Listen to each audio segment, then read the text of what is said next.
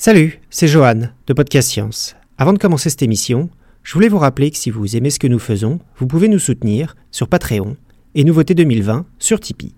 Notre équipe est bénévole et notre podcast restera gratuit. Mais vous nous aiderez ainsi à organiser des événements en public et à acheter du matériel, pour continuer à servir la science dans la joie.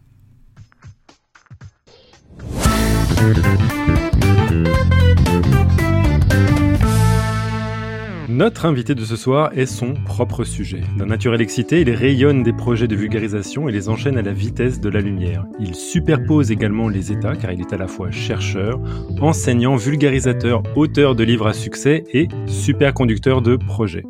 Il nous emmène ce soir à la découverte d'un sujet où s'intriguent de multiples facettes de la physique. Venez chanter avec Julien Bobroff le Cantique des Cantiques. Nous sommes le mercredi vingt-cinq novembre de l'an maudit deux mille vingt. Bienvenue sur Podcast Science.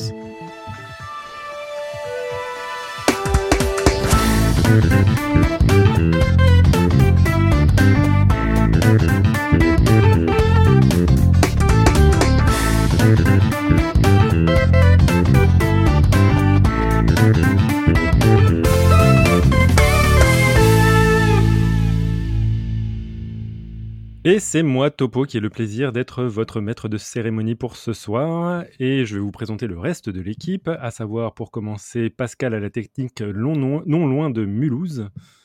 Bonjour tout le monde. Nous continuons avec Alexa depuis Los Angeles. Salut tout le monde. Et Léa, confinée depuis Strasbourg. Bonsoir tout le monde.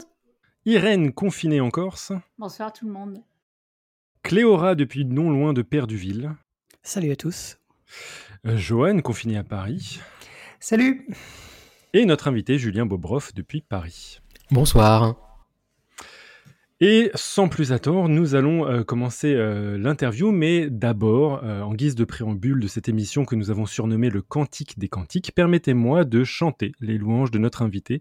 En deux mille quatorze, Sébastien Carassou, que nous avons interviewé dans l'épisode cent quatre-vingt-huit de Podcast Science, me recommande de contacter Julien Bobroff pour l'inviter à rejoindre la communauté naissante de vulgarisateurs vidéastes sur la plateforme satellite du Café des Sciences qui s'appelait vidéosciences.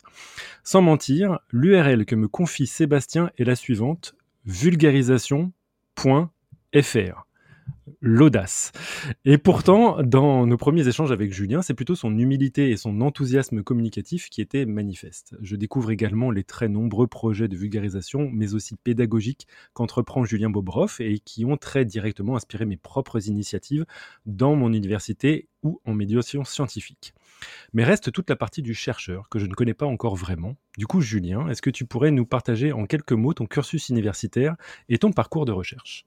Oula, alors euh, j'ai un parcours au début ultra classique, hyper casanier, qui ferait rêver les jeunes là qui enchaînent les post-docs, puisque moi euh, j'ai fait ma thèse, donc là non c'est pire quoi, j'ai fait un magistère à l'université Paris-Sud, qui maintenant s'appelle Paris-Saclay, ensuite j'ai fait ma thèse à l'université Paris-Sud, après j'ai été embauché maître de conf à l'université Paris-Sud, et je suis passé prof à l'université Paris-Sud, dans le même labo, le même couloir et quasiment le même bureau, je crois que j'ai changé de bureau une fois. Donc ça, c'était jusqu'en deux mille treize, donc c'était vraiment la honte, quoi, quand les gens me racontaient leurs parcours fabuleux internationaux. Et puis en deux mille treize, je me suis dit qu'il fallait peut-être changer un tout petit peu. Donc j'ai fait vingt ans de physique quantique traditionnelle dans ce labo et, et, et dans cette équipe. Et puis au bout de vingt ans, j'ai changé, j'ai monté une nouvelle équipe qui s'appelle La physique autrement. Et là, j'ai fait un grand mouvement, je suis descendu d'un étage. Voilà. Wow. C'est comme ça. Et euh, donc là, j'estime qu'on ne peut plus m'embêter en me disant que je ne suis pas assez mobile, parce que je l'ai fait. Quoi. Et euh, en prenant l'escalier ou l'ascenseur, ami... c'est ça. Pardon c'est ça, la... En prenant l'escalier ou l'ascenseur, c'est ça la question. Ouais, ouais, non, non, on s'est posé plein de questions là-dessus. Et avec mon ami et collègue Frédéric Bouquet, on a monté cette équipe où on essaye, on ne fait pas du tout de physique autrement, hein, c'est vraiment un mensonge ce titre. En fait, on essaye plutôt d'enseigner la physique autrement et de la vulgariser autrement, et puis on se pose plein de questions de recherche aussi là-dessus, mais pour le coup, des recherches plus en lien avec les sciences humaines et sociales. Voilà, c'est ça mon parcours. Mais du coup, tout s'explique puisque nous, allons, nous avons particulièrement invité pour que tu discutes avec nous de ton dernier livre paru aux éditions Flammarion et qui s'appelle La quantique autrement, grande surprise donc. Et euh, est-ce que tu peux nous répondre à la question que tu poses dès le prologue ? Pourquoi faut-il comprendre la quantique ? Oh, parce que c'est magnifique, parce que moi ça m'amuse. Donc je vais te trouver plein de fausses raisons pour argumenter que c'est très important en tant que citoyen comprendre la quantique. Le fond de l'histoire, c'est que moi ça me fait marrer, que ça me fascine et que c'est ça que j'ai envie de transmettre aux gens. Donc s'il faut aller un petit peu au-delà, c'est quand même une vision du monde qui nous entoure que moi je trouve inspirante, troublante, originale, mais surtout c'est tout le monde qui nous entoure littéralement. C'est-à-dire que si je regarde ma main là devant moi, elle est faite d'atomes et ces atomes sont quantiques. Et donc si je veux comprendre la couleur de ma main, si je veux comprendre pourquoi elle passe pas à travers une table quand je tape sur la table, si je veux comprendre toutes ces choses-là, j'ai besoin de physique quantique. Donc pour, pour lire le quotidien, je trouve que la physique quantique est un outil merveilleux. Et puis c'est un outil aussi pour s'émerveiller, pour être surpris du monde qui nous entoure et, et des lois à petite échelle. Puis alors évidemment, si on veut pousser au-delà, eh ben, je pourrais t'emmener dans le champ des applications. Tout ce que vous avez à peu près comme technologie qui vous amuse au jour le jour sont quantiques. C'est-à-dire que le smartphone, il a été inventé par les physiciens de la quantique parce que dedans, tu as un microprocesseur avec des transistors qui sont inventés par les physiciens de la quantique. Et puis tu as des L E D, et puis tu as des lasers, et puis tu as des L C D, et cetera, et cetera. Et tout ça, c'est inventé par la physique quantique. Mais ça me rendrait malheureux que ça soit le seul argument. Moi, je trouve que la physique quantique mérite, en tant que telle, d'être étudiée, d'être comprise euh, et d'être découverte, indépendamment des incroyables applications qu'elle permet. Très bien, très bien. Euh, écoute, avant de rentrer vraiment dans le vif du sujet, c'est-à-dire de discuter de la quantique, je voulais te proposer un petit compte-rendu de lecture de la physique autrement. Euh, euh, pardon, pas de la physique autrement, pardon, de la quantique euh, autrement. Euh, lapsus révélateur, justement. J'en profite pour dire bonjour à Robin, qui euh, vient de nous rejoindre. Salut Robin. Oui, bonjour, pardon, il fallait que je démute à deux endroits, donc ça m'a un peu bloqué. Prends, bonjour. Prends garde, prends garde, Julien, parce que nous avons un féroce adversaire de la, de la physique qui vient de se connecter. Non, on ne peut pas dire ça comme ça. J'ai un problème avec la physique que je soigne depuis quinze ans que je travaille au Palais de la Découverte et euh, depuis dix ans que je suis à Podcast Science, donc je... douze, huit ans. Mais c'est, c'est, c'est, c'est pas une animosité, c'est, c'est, c'est un problème à régler. Donc c'est pour ça que je suis, je suis fidèle aux émissions de physique pour essayer de changer d'avis. Bah écoute, c'est, c'est, c'est vrai que ce que tu dis, c'est, c'est, ça, ça, me, ça me concerne aussi euh, particulièrement. Et donc, euh, parce que pour moi, lire un livre de physique, même de vulgarisation, c'est pas une perspective qui m'enthousiasme en fait. Bah, il faut dire que moi, je suis fils de physicien. Et euh, donc, je bouffais régulièrement de la physique à l'insu de mon plein gré. Du coup, euh, me dire, ah bah tiens, pour me relaxer, je vais lire un livre euh, de physique, il fallait vraiment que la personne qui soit au bout du, du stylo, au bout du clavier, soit de qualité. Donc, si vous ne deviez retenir qu'une seule impression de ma lecture de La quantique autrement, de Julien Bobroff, c'est celle-ci. Me voilà maintenant, après avoir reposé ce livre dans ma bibliothèque, plus enclin à en, en choisir un autre dans la même discipline. Je, re- je recommande d'ailleurs Mon grand mécano-quantique du même auteur. Euh, cependant, une critique s'impose. Alors que la couverture de l'ouvrage nous informe que celui-ci est garanti sans équation, bam! Dès le deuxième chapitre, on en trouve une. Donc vraiment arnaque, déjà. Cependant, euh, ne vous faites pas rembourser d'ores et déjà votre exemplaire, car les équations y sont ici disséquées à l'aide d'analogies, de métaphores souvent bien choisies et agrémentées d'illustrations foisonnant de créativité. Six illustrateurs participent en effet à l'ouvrage et leur travail témoigne d'une volonté claire et assumée de Julien Bobroff à privilégier la transdisciplinarité. En d'autres termes, les illustrations sont souvent très belle et riche de sens. Je pouvais tout autant relire une dizaine de fois la même phrase pour en extirper la signification que bloquer sur une image en essayant d'en comprendre les subtilités cachées. D'ailleurs, je vous invite à regarder le chapitre dix qui a une page entière qui ressemble à un message codé par des extraterrestres. C'est, c'est assez divin. Reste que la quantique, même si présentée autrement, est un sujet complexe. Et c'est peut-être le plus grand bénéfice pour le profane de lire un tel livre, percevoir qu'il ne s'agit pas d'un sujet de physique dont on peut manipuler les concepts facilement, et ainsi se méfier à raison des charlatans qui les manipulent pour vous vendre leurs produits ou leur philosophie à la noix. Et donc pour finir, une petite note appréciable le long de ton bouquin, c'est le fait qu'il y ait des références fréquentes et pertinentes à la musique, ce qui t'a surpris toi-même quand je, te, je t'en faisais part.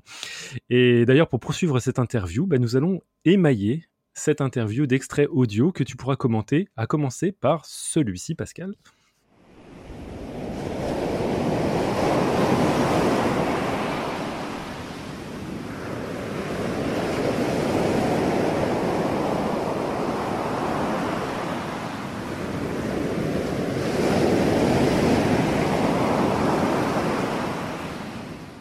Alors, c'est tiré d'une vidéo de, de huit heures, donc heureusement, j'ai fait un petit extrait. Qu'est-ce que tu peux nous en dire ? Pourquoi, pourquoi avoir mis des sons de vagues euh, dans, dans, dans cette émission sur la quantique ? euh, Qu'est-ce qu'on peut en dire ? euh, La quantique ne permet absolument pas de comprendre la physique des vagues, et tous mes copains euh, de la mécanique des fluides me hurleraient dessus si j'essayais de me parpouriller ça. Euh, je crois que la vague, là, elle est en tant que métaphore, c'est-à-dire que dès qu'on parle de physique quantique, arrive très vite cette espèce de, de, de, de, de mot un peu obscur qui est la dualité onde-particule. Et dès qu'un physicien entend onde, il pense à une vague dans la mer. Enfin, moi, en tous les cas, c'est, c'est ce qui me vient quand je pense à une onde. Hein, l'idée que voilà, vous lâchez un caillou dans un lac et on voit très bien l'onde se propager délicatement, ou bien les vagues qui arrivent sur la plage. Et donc, il y a ce truc qui est que très vite, dans l'imaginaire qu'on se fait de la quantique, hein, la quantique, je rappelle quand même, pour les gens qui ne connaissent pas du tout, c'est les règles, les lois de la nature à toute petite échelle, à l'échelle de l'atome, à l'échelle de l'électron euh, ou du photon. Et donc voilà, il y a cette idée-là qu'un photon, un électron, même un atome se comporterait comme une onde, comme une vague dans la mer. Alors évidemment, quand on a dit ça, on n'a pas dit grand-chose, et puis ça semble très troublant, parce que nous, l'atome, tel qu'on nous l'a appris, c'est une bonne grosse boule, quoi, qui, avec éventuellement des électrons et un noyau dedans. Et donc voilà, il y a ce, cette espèce de, de dualité, y compris dans le langage, on imagine toujours ces objets de la quantique à la fois comme des ondes très évanescentes, très belles, qui se propagent, et à la fois comme des particules quand on va les mesurer. Et c'est toute cette dualité qui va être au cœur de la quantique, et qui va aussi faire qu'elle est difficile à comprendre. Hein. Moi, je, je partage euh, toute ton appréhension, euh, Pierre, euh, quand tu as lu le bouquin, et, et plus généralement quand on entend parler de quantique, c'est qu'on a quand même l'impression qu'on va rien comprendre. Et puis les physiciens surjouent de ça aussi, hein. Je pense qu'ils prennent un malin plaisir à dire que c'est hyper compliqué et que vous allez rien comprendre. Hein. Je crois pas, je crois juste que elle est difficile à s'imaginer, à se représenter. Du point de vue formel, du point de vue mathématique, elle est aussi difficile que beaucoup d'autres disciplines. Mais ce qu'elle a peut-être de spécial, c'est que elle échappe à nos habitudes et à nos intuitions parce qu'on n'est pas né à la taille de l'atome, en gros.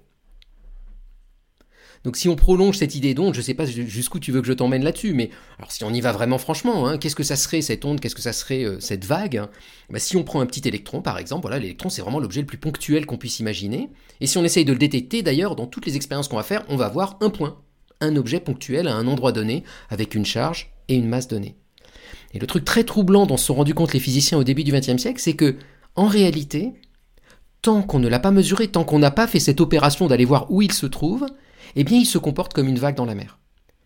Et alors évidemment, il ne faut surtout pas parler de dualité, parce que dualité, on a l'impression qu'il est les deux à la fois. Mais il n'est pas les deux à la fois, justement. En général, il se comporte d'abord comme une onde, et c'est seulement au moment où on le mesure qu'il se réduit soudainement, nous on parle de réduction de paquet d'ondes, hein, ça porte bien son nom, il se réduit soudainement en un point. Donc il y a cette espèce de deux temps, un temps où il vit sa vie un peu comme une onde, et d'ailleurs il a une équation qui ressemble à une équation d'onde sans être tout à fait ça, et puis au moment où on le mesure, il se réduit soudainement en un point.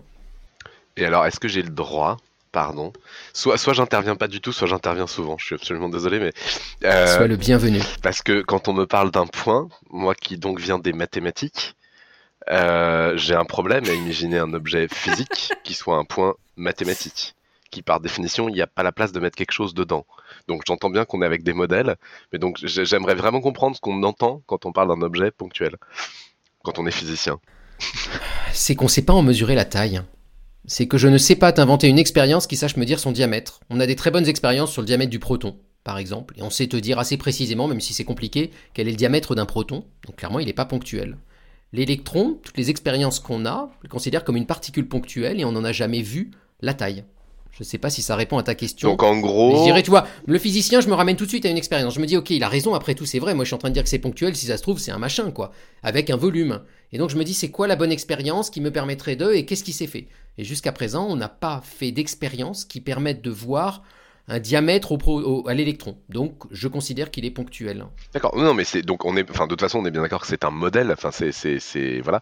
Mais de parler d'un objet ponctuel quand on a en tête la définition mathématique d'un point, euh, un point, il n'y a pas la place qu'il y ait un objet dedans, quoi. Je veux dire, il n'y a, a, a pas possibilité qu'il y ait une masse, il n'y a pas obligé qu'il y ait, il y a, y a possibilité de rien du tout. C'est là où on voit bien qu'on tout. appartient à, à deux champs différents. Exactement. Et donc, en fait, non, ça, c'est, c'est pour pour alimenter la, la discussion de ce soir, je pense. Hein. C'est, c'est euh, Il euh, y a tout un tas de trucs qu'on dit quand on fait de la vulgarisation de la quantique euh, qui de mon point de vue sont problématiques, mais alors j'ai des problèmes que peu de gens partagent puisque moi j'ai des problèmes du biais du matheux et arrivant des maths euh, j'ai des choses qui me bloquent parce que voilà, parce qu'un point pour moi si on me dit qu'un objet est ponctuel ça me bloque.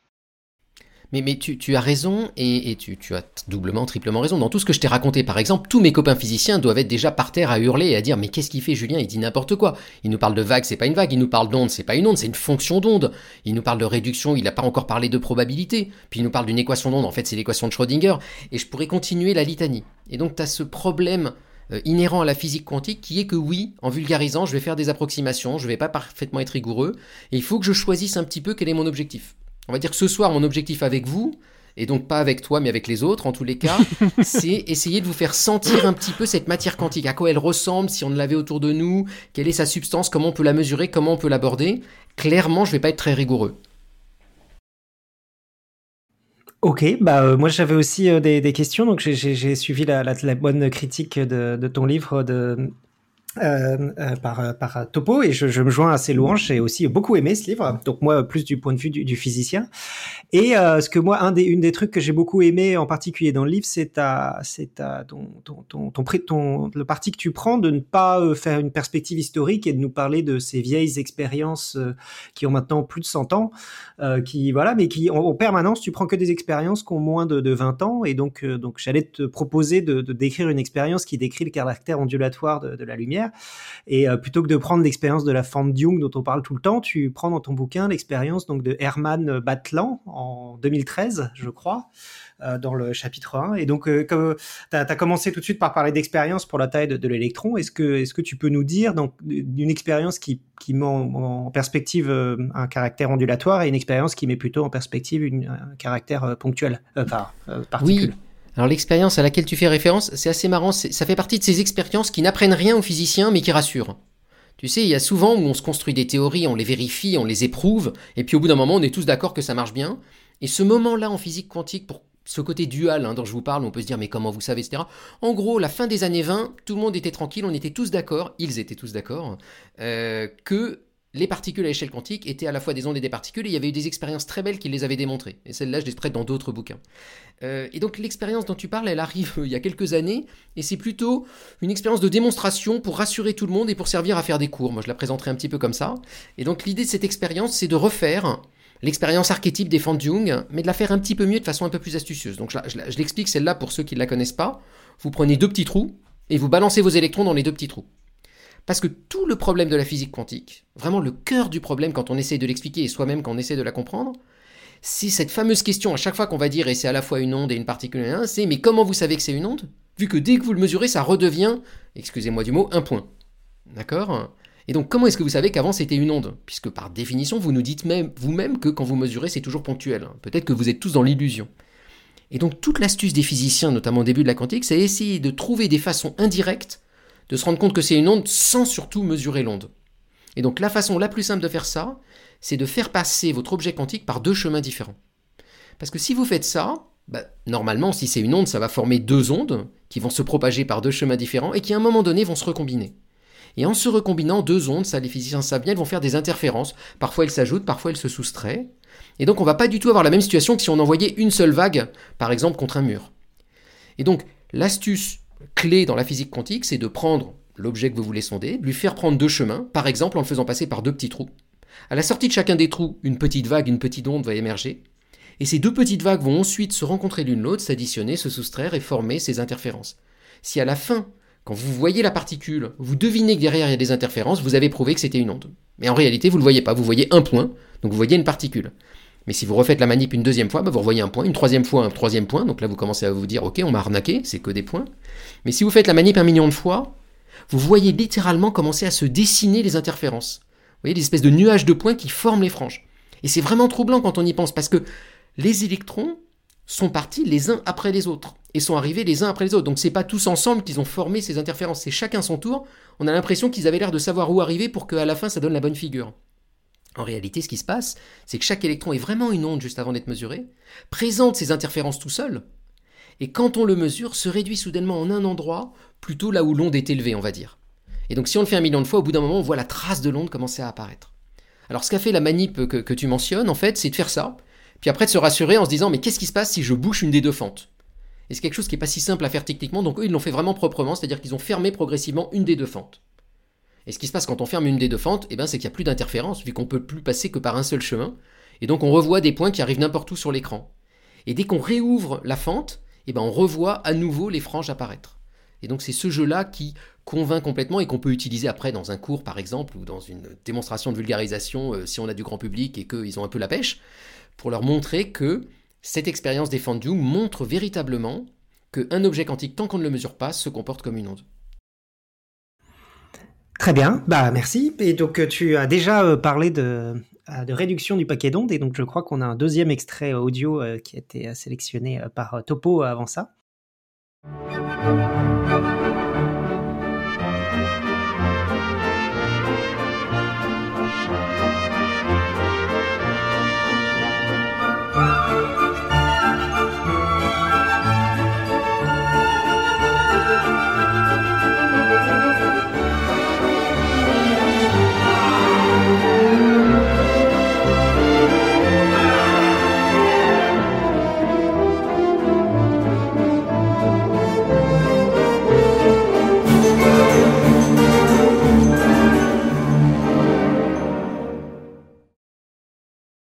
Voilà, et donc on a choisi parce que ce, ce, ce, cet extrait-là, parce que du coup, tu parles plusieurs fois de l'orchestre quantique. Voilà. Euh... Ouais, merci pour cet extrait. Alors moi, je vous ai poussé à le choisir, cet extrait, il hein, faut être honnête. C'est parce que j'aime, j'adore euh, ce, cette musique-là et parce qu'elle me rappelle, les, bah, c'est un film de Miyazaki, hein, donc c'est, c'est, ça illustre... Euh, voilà, et puis pour moi, c'est un peu de nostalgie parce que mes filles ont été bercées dans Miyazaki toute leur jeunesse et on s'est tapé ce film à peu près quatre cent mille fois. Donc maintenant qu'elles sont grandes, voilà, je, je peux en profiter.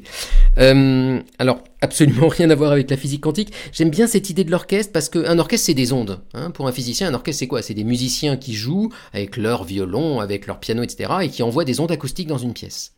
Et j'aime bien cette analogie en se disant, mais tiens, si l'orchestre était quantique, et s'il m'envoyait des ondes quantiques, qu'est-ce qui aurait de différent finalement ? Est-ce que j'entendrais cette belle mélodie ? Alors en fait, bah, souvenez-vous, hein, cette onde, elle se réduit soudainement. Et donc ce qui se passerait, c'est que voilà, vous avez vos quatre cents euh, spectateurs, euh, bon, on imagine un temps euh, où on a le droit d'aller euh, écouter les orchestres, hein, dans quelques semaines, on l'espère. Hein. Eh bien, chaque spectateur, au moment où le son de l'orchestre lui arriverait, ça se réduirait soudainement en une note qu'il entendrait. Donc ce serait hyper frustrant pour lui, c'est-à-dire lui, il entendrait un hip, juste un mi. Et puis le spectateur d'à côté, évidemment, à un autre moment, entendrait une autre note, et puis celui d'à côté, une autre note. Et la seule possibilité pour les gens de se faire le morceau, c'est à la fin de sortir, de s'écouter tous et de dire « alors toi, t'as entendu quoi, quand ?» et de reconstruire finalement le son global. Donc il y a cette idée qu'on ne peut pas capter l'onde dans son ensemble en physique quantique, on va en récupérer à chaque fois que des instantanés. Et en les accumulant les uns les autres, tous les spectateurs à la fin peuvent se refaire euh, la symphonie euh, plus tard dans le métro. Et donc là, tu, tu, tu as parlé plusieurs fois de, de fonction d'onde. Est-ce que du coup, c'est une onde véritable ou est-ce que c'est une fonction... Enfin, qu'est-ce que c'est exactement que cette fonction? Ah ouais, alors là, que, là, là on se si... fait une soirée entière là-dessus. Donc là, les physiciens, ils adorent débattre ça. Alors pas tous, hein, mais certains. C'est un sacré débat. Euh, alors la réponse, c'est on n'en a aucune idée, mais il y a des propositions.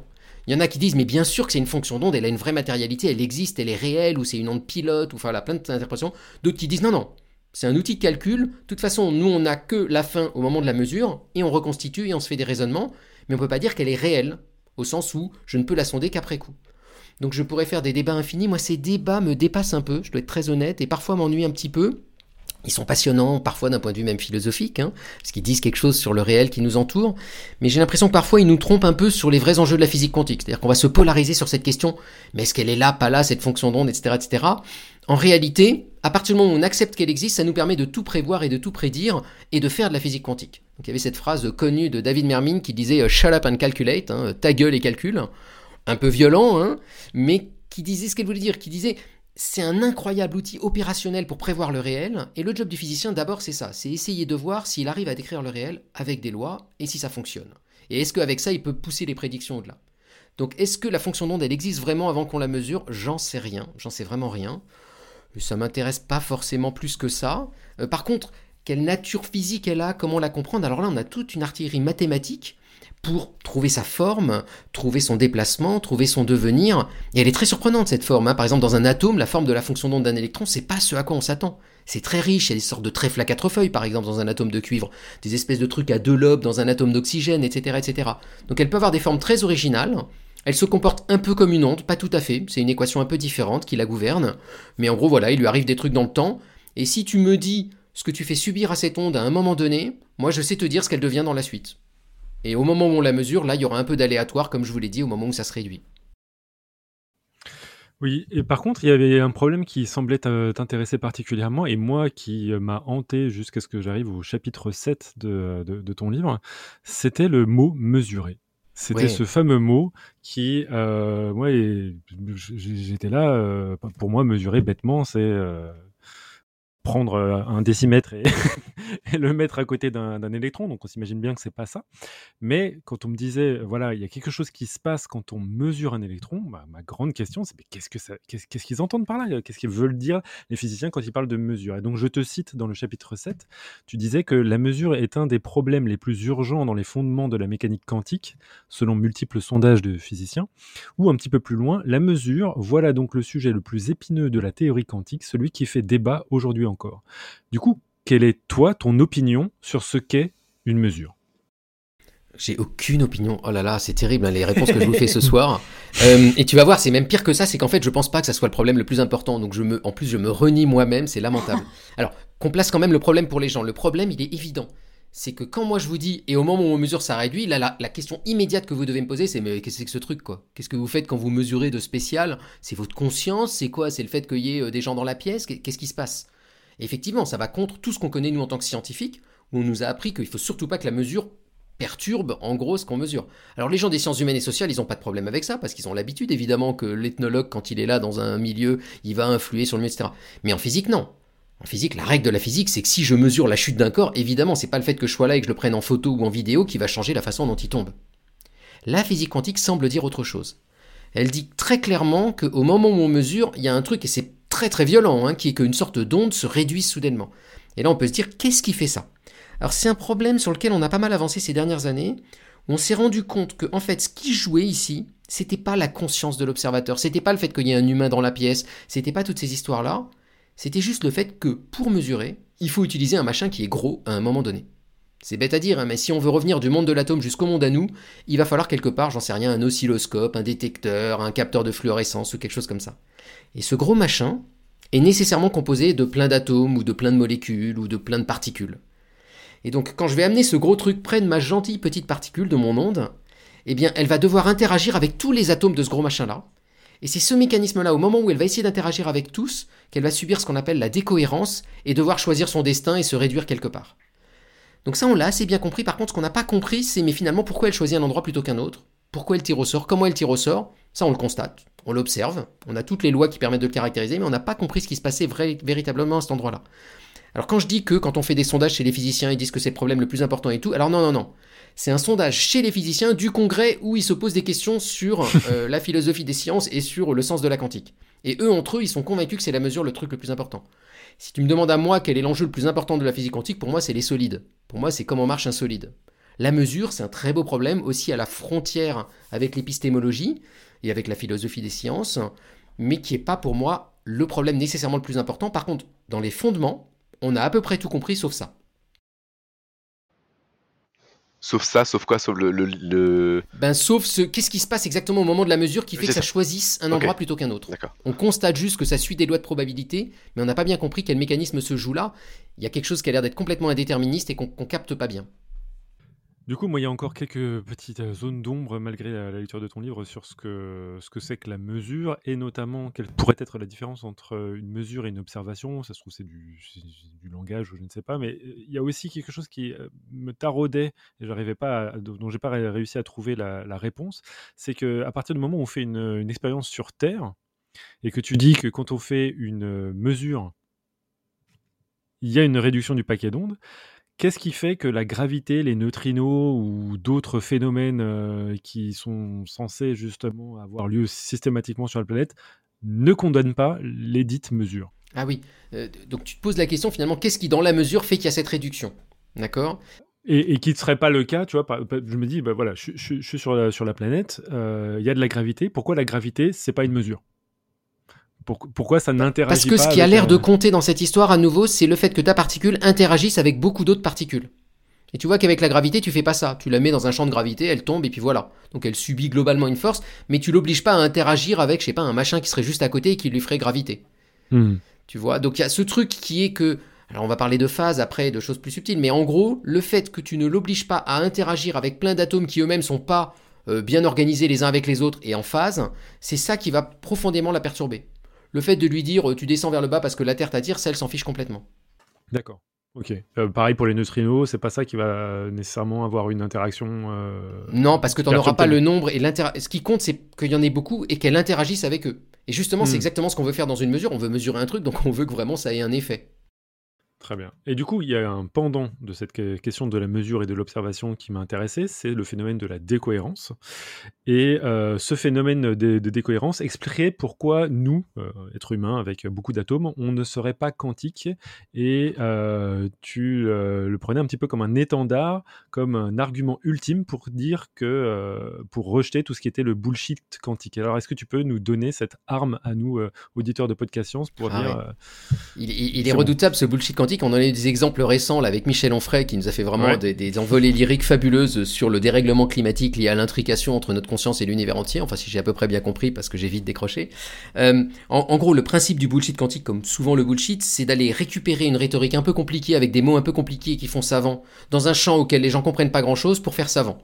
Donc on va vous parler de biofeedback, de résonance quantique, de mode, de machin, enfin on retrouve toujours les mêmes mots qui apparaissent souvent, mais c'est pas un truc propre à la quantique en fait, hein. C'est un truc qui a quand même existé de tout temps. Regardez par exemple l'arrivée de l'électromagnétisme au dix-neuvième siècle, et comment on l'a récupéré à l'époque pour en dire tout et n'importe quoi, je, je crois pas qu'il y ait quelque chose de spécifique à la quantique. Mais actuellement, il se trouve que la quantique ça marche bien, et ce que font ces gens en général, c'est souvent... faire des... Alors, tricher très finement, ils sont très subtils, hein. Il y en a qui sont pas subtils, mais il y en a qui sont subtils, et qui vont prendre la quantique... et s'en servir comme d'une métaphore pour décrire le réel, et ça après tout ils peuvent le faire, hein. Ils peuvent dire « Ah ben vous voyez, comme un chat qui peut être à la fois mort et vivant, nous-mêmes parfois on est dans deux états, et c'est vrai que moi parfois je suis à la fois triste et heureux, et cetera et cetera » mais glisser discrètement en disant que finalement la quantique permet de prouver des choses étranges. Et on va aller dans le champ des spiritualités quantiques, dans le champ des pseudosciences, dans le champ de l'homéopathie, et cetera, et cetera, qui vont utiliser la physique quantique comme une sorte de preuve, et de dire « Mais c'est la quantique qui, le, qui permet de le justifier », et si là, un physicien de la quantique arrive sur scène et dit « Mais non, vous dites n'importe quoi, évidemment que c'est pas vrai », et je vous dirai après pourquoi c'est pas vrai, euh, la réponse ultime, c'est toujours « Mais de toute façon, vous-même, vous comprenez pas bien la quantique ». Et ce qu'il faut, en fait, on comprend vraiment très très bien la quantique. Mais vous voyez, il y a ce truc, si on commence à dire « Ah, mais la mesure, on comprend pas tout it is », ah ben vous voyez bien que vous comprenez pas, donc laissez-nous dire ce qu'on veut. Donc, qu'est-ce qu'on comprend et qu'on peut leur répondre très clairement, c'est que, à cause de ce principe de la mesure et de la réduction du paquet d'ondes, tout objet qui serait dans deux états à la fois, qui serait en superposition, qui aurait des effets quantiques absolument incroyables, dès qu'il va interagir avec plein de particules, va arrêter d'être dans ces deux états, à cause de la décohérence. Et donc on peut dire, ok, plein de particules, c'est combien ? Et là, c'est cool, il y a quelqu'un qui l'a mesuré, c'est Serge Haroche, qui a eu un prix Nobel pour ça, donc là vraiment c'est imbattable. Et lui, il a vraiment fait l'expérience, il s'est amusé à prendre un objet dans deux états à la fois, alors lui c'était de la lumière, mais oublions, et puis il s'est amusé à le perturber de plus en plus et à voir au bout de combien de temps ça s'arrêtait. Et en gros, dès que vous avez mis une centaine ou un millier de particules, c'est fini, quoi, ça s'arrête instantanément. Donc un corps humain, une conscience humaine, un cerveau par exemple, qui fait en gros un million de milliards de milliards d'atomes, et si je mets en particules, je peux rajouter quelques zéros, et qui en plus est à trente-sept degrés, il n'y a aucune chance qu'un effet quantique puisse survivre à cette échelle-là. Donc dans le monde du vivant, à grande échelle, j'insiste sur le mot à grande échelle, hein, donc à l'échelle du centimètre en gros, ou du millimètre, on ne peut pas avoir d'effet quantique euh, fort, comme la superposition d'états par exemple, qui survivent. Par contre, ça n'empêche pas que, évidemment, à l'échelle de la chimie du vivant, mais là je dis la chimie, c'est donc des réactions chimiques qui se jouent à la taille de la molécule, on y a évidemment de la physique quantique qui puisse jouer, et qui joue d'ailleurs tout pleinement. Mais il y a ce glissement sur lequel les gens jouent qui disent « mais après tout on est composé d'atomes, les atomes sont quantiques, donc nous-mêmes on est quantiques, donc télépathie quantique, donc téléportation quantique, et cetera et cetera » Et ce glissement, on peut juste dire, bah non, non, non, vous, vous êtes fait d'un million de milliards de milliards d'atomes, donc vous n'avez pas le droit de dire que vous pouvez rester dans un état quantique. Sauf erreur, c'était exactement ce que voulait dire Schrödinger avec son expérience de pensée avec le chat, non ? Oui. C'était oui, justement et, de dire et... que le, le, le quantique, ça n'est que à cette échelle-là. Et... Oui. Il était, c'était dans un dialogue avec Einstein où il était clair pour Schrödinger et pour Einstein que le chat ne pourrait jamais être mort et vivant à la fois, évidemment. Et c'était partant de ça qu'ils se disaient donc il y a un petit problème avec notre théorie, parce que pourrait y avoir des expériences de pensée qui pourraient laisser suggérer qu'il pourrait être à la fois mort et vivant, alors qu'on sait bien qu'il ne sera jamais mort et vivant à la fois. J'en profite alors pour te citer toi-même. Euh, tu disais qu'un vrai chat de Schrödinger doit être gelé près du zéro absolu dans le noir et dans le vide. Ouais, alors si vous voulez quand même faire un chat de Schrödinger, vous pouvez en fait. Vous pouvez, mais selon ce que je vous ai dit, il faut qu'il soit dans un état quantique. Et donc dès qu'il va interagir avec trop de particules, ça va s'arrêter. Et ça, ça va être en particulier le cas dès qu'il fait trop chaud, euh, dès qu'il y a des particules autour. Donc si vous voulez vraiment faire un chat de Schrödinger quantique, vous allez le mettre quasiment au zéro absolu, à un ou deux millièmes de degré de zéro absolu, dans de l'ultra vide, dans le noir. Comme ça, il va rien voir autour de lui. Et là, vous avez peut-être des chances, si vous êtes un peu malin, de le rendre quantique, mais vous le rendrez pas à la fois mort et vivant, parce que ça fait très longtemps qu'il est mort. Ce que vous allez être capable de faire, par contre, c'est de le mettre dans deux endroits à la fois. Et ça, c'est des expériences qui ont véritablement été faites. Il y a une très belle expérience faite par euh, un groupe à Santa Barbara, le groupe de Martinis. C'est un chat. Avec, euh, non, pas un chat, avec une balançoire. Mais c'est déjà pas mal, quoi. Donc, ils n'ont pas osé prendre un chat parce que le chat est trop gros. Ils ont réussi à faire ça avec un objet qui a la taille d'un cheveu. Mais c'est déjà pas mal, hein. Et donc, ils ont réussi à prendre un objet qui a la taille d'un cheveu et à la fois à le faire vibrer et ne pas le faire vibrer. Et donc, à un moment donné de leur expérience, l'objet est bien à deux endroits à la fois, puisqu'il est à la fois, euh, ben, imaginez une balançoire que vous balancez et que vous balancez pas. À un moment donné, elle va être à la fois au milieu sans balancer et puis à l'extrême en train de balancer. Donc, ils ont réussi à faire à la fois balancer et pas balancer une petite balançoire qui a la taille d'un cheveu. Mais pour faire ça, ils l'ont mise à, je crois, quelques millièmes de degrés du zéro absolu, et dans l'ultra-vide et dans le noir. Mais quand même, c'est fou. C'est, c'est quand même, il y a une tendance au bullshit quantique qui s'impose de soi quand on entend des trucs comme ça, quoi. Moi, je trouve qu'il y a un truc super intéressant dans ce que tu dis aussi, et je pense qu'il s'applique euh, pas mal à la science d'une manière générale. C'est que je pense que pour le, effectivement, le bullshit quantique, vu que c'est très compliqué, c'est encore plus flagrant. Mais je pense qu'en science, d'une manière générale, dès qu'on a des choses qui sont un peu compliquées et qui nécessitent du background et d'expliquer des choses, on retrouve exactement ce même phénomène de bullshit dont tu parles euh, et que tu expliques très très bien, je trouve. Oui, oui, tu as, tu as raison, euh, tu as entièrement raison, et c'est même pire dans le cas de la quantique parce qu'on est coupable, parce que les physiciens adorent en jouer. Et oui, parmi les vrai. physiciens, tu as une bande de vulgarisateurs que je nommerai pas, qui sont des types hyper brillants, des physiciens formidables, et cetera, et qui sont les stars de la, de la vulgarisation en quantique, notamment dans le monde anglo-saxon, et qui vont surjouer de ça, qui vont adorer eux-mêmes se mettre en scène à deux endroits à la fois, dans des, dans des trucs avec des trucages complètement improbables, et qui vont un peu jouer de cette ambiance. Ils vont être quand même très rigoureux, ils vont jamais dire de bêtises, mais pour le grand public, ils vont jouer de la théorie des cordes, de la superposition des tailles, de tous ces effets-là, parce qu'ils sont fascinants, parce qu'ils font vendre, parce qu'ils fascinent, évidemment, et ils, ils ont bien le droit de le faire. Mais ça, évidemment, ça peut laisser ensuite eh ben, être récupéré par des gens qui, eux, vont pas euh, maîtriser les formalismes. C'est, c'est par exemple cette question de la décohérence. Donc le glissement, je dirais qu'on en est aussi parfois un peu responsable à surjouer le côté mystérieux. Et le côté peut-être physique supérieur à tout le reste, super compliqué, et qui du coup... Enfin, j'ai l'impression que les gens aiment bien donner cette image-là aussi... Euh... Oui, oui, oui. Non seulement le public et le chercheur, c'est l'horreur. Hein. Ouais. C'est-à-dire que tu as une espèce d'accord tacite qui est que c'est mystérieux, ça vole haut, on va se laisser emmener. Et les gens, quand ils viennent dans des conférences nous écouter, ils viennent aussi chercher ça. Ils viennent chercher cette part de ouais. mystère, cette part d'incompréhension. On va les emmener dans des espaces-temps courbes, dans des effets tunnels, dans des trucs. Et ils aiment sortir un petit peu dans cet imaginaire. Ils en ont bien raison. Hein. Et moi-même, c'est ce qui m'a attiré dans la physique. Donc ouais. il faut arriver à faire la part des choses et à un moment donné les ramener sur des, des réalités, sur comment se passe la science, et ce qu'on peut en dire et ce qu'on ne peut pas en dire. Mais c'est vrai que si on a trop pété dans le versant hyper fascinant, hyper incroyable, c'est dur d'en revenir.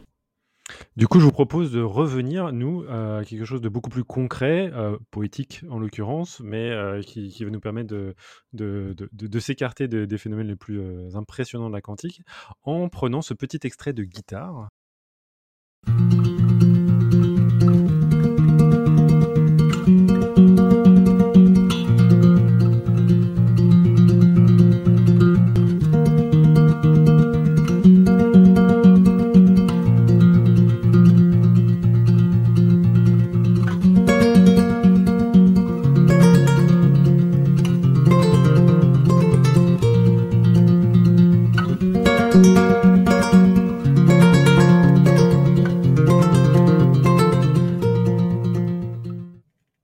Ça, c'était pour évoquer un phénomène que tu vas nous expliquer dans un instant qui s'appelle la quantification. Mais avant cela, euh, je, je remarquais que dans ton livre, tu disais que les physiciens sont souvent de très très bons musiciens. Et toi, donc, du coup, de quel instrument joues-tu ? Ah, une catastrophe ! J'ai fait dix ans de clarinette, je suis nul, mais nul, c'est incroyable, quoi. Je suis le plus mauvais physicien, euh, musicien de ma génération. Ah bah, je suis content parce que j'ai fait aussi dix ans de clarinette, je suis aussi nul et j'étais vexé par la question. Les physiciens sont souvent de très bons musiciens. Ouais, mais pas, pas nous. C'est dur la clarinette, qu'est-ce que c'est dur, oh là là. Pff. Mais bon, il se trouve qu'en l'occurrence, ouais, ouais, Einstein, Born, Schrödinger étaient de très bons musiciens. Mais bon, c'est normal, de bons vulgarisateurs, c'est ça. C'est, c'est, c'est ça. Moi, je crois que c'est les mathématiciens qui étaient bons musiciens. Ah bah, peut-être que c'est ça maintenant. Mais bah, dans les années vingt, c'est, c'est, c'est une. Il euh, y, y a une tradition aussi, hein, mathé, mathé musique. Euh, en tout cas, mélomane, c'est certain. Il y a, y a un grand, une grande euh, proximité en tout cas. C'est, c'est assez net. C'est un grand classique. Alain Cohn, par exemple, je crois, très bon pianiste. Donc oui, si on revient à cette histoire de guitare, bon, elle est absolument pas quantique, hein, comme d'habitude, vous avez bien compris que euh, tout ça, c'est des métaphores. Moi, ce qui m'intéresse dans la guitare, c'est que Elle a quelque chose quand même d'assez incroyable, et tous les instruments avant sont comme ça, et même la plupart des instruments, évidemment ces instruments manipulent des ondes, d'accord ? Et il y a un truc en particulier dans une guitare, hein, c'est que quand vous tirez sur une corde, il y a l'onde acoustique qui va aller se répandre dans la, je sais même pas comment on appelle ça, ça vous dit mon niveau de la caisse, non ? Comment on dit, l'espèce de machin en bois en dessous là ?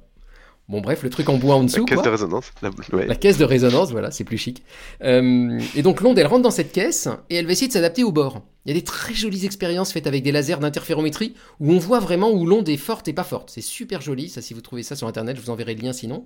Et ce dont on se rend compte, c'est que selon la note qu'on joue, eh ben, on voit que l'onde est forte à différents endroits ou pas.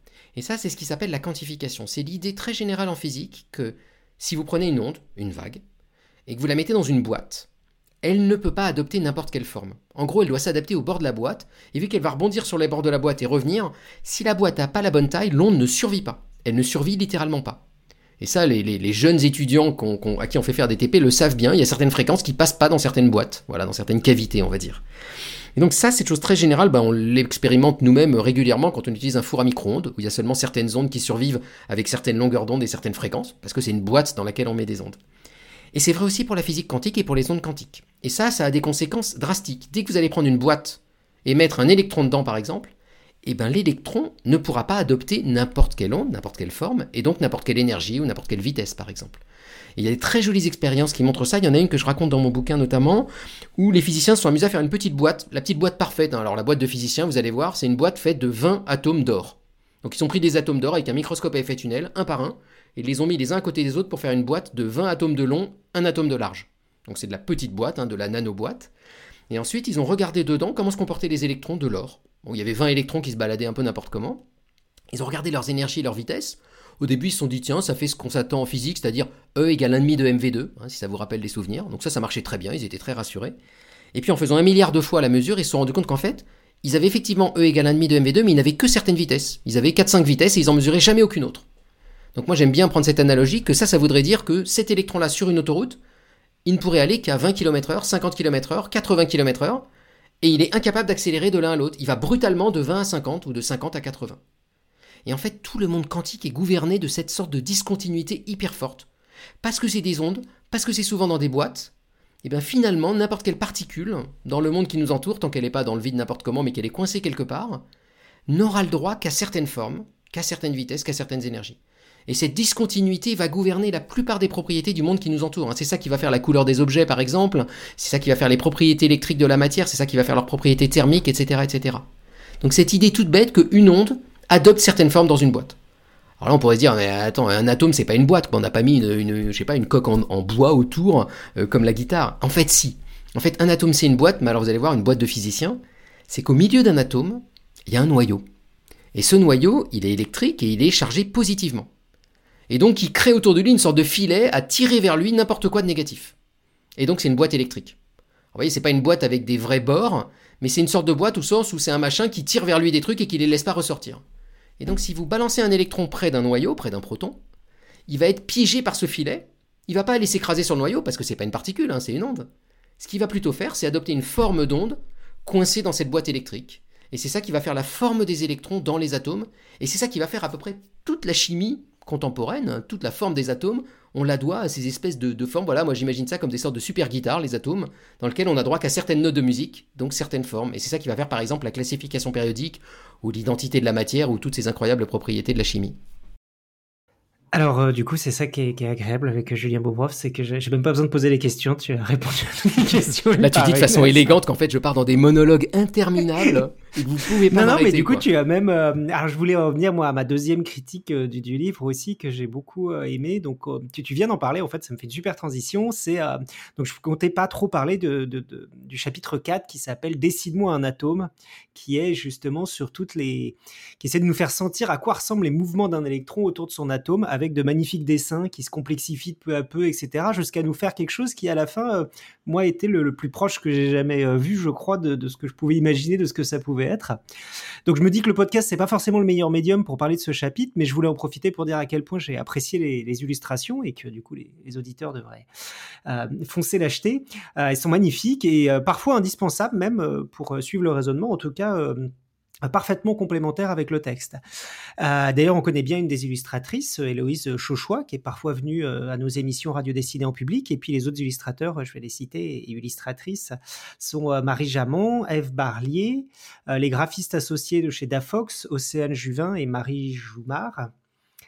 Euh, un, un mot aussi, est-ce que je ne sais pas si tu as un mot à dire sur ces dessins, et sur aussi ce qui nous a surpris, c'est le fait qu'ils soient en libre accès, euh, sur, euh, en licence libre sur euh, ton site vulgarisation point f r. Oui, ouais, ouais, ça, ça on, y, on y tenait beaucoup parce que nous, dans nos actions de vulgarisation, ben, on a un modèle ben, de l'État, quoi, non marchand, où on va se débrouiller pour financer les projets en amont et les laisser en libre accès complet ensuite sur le web et si possible en français et en anglais.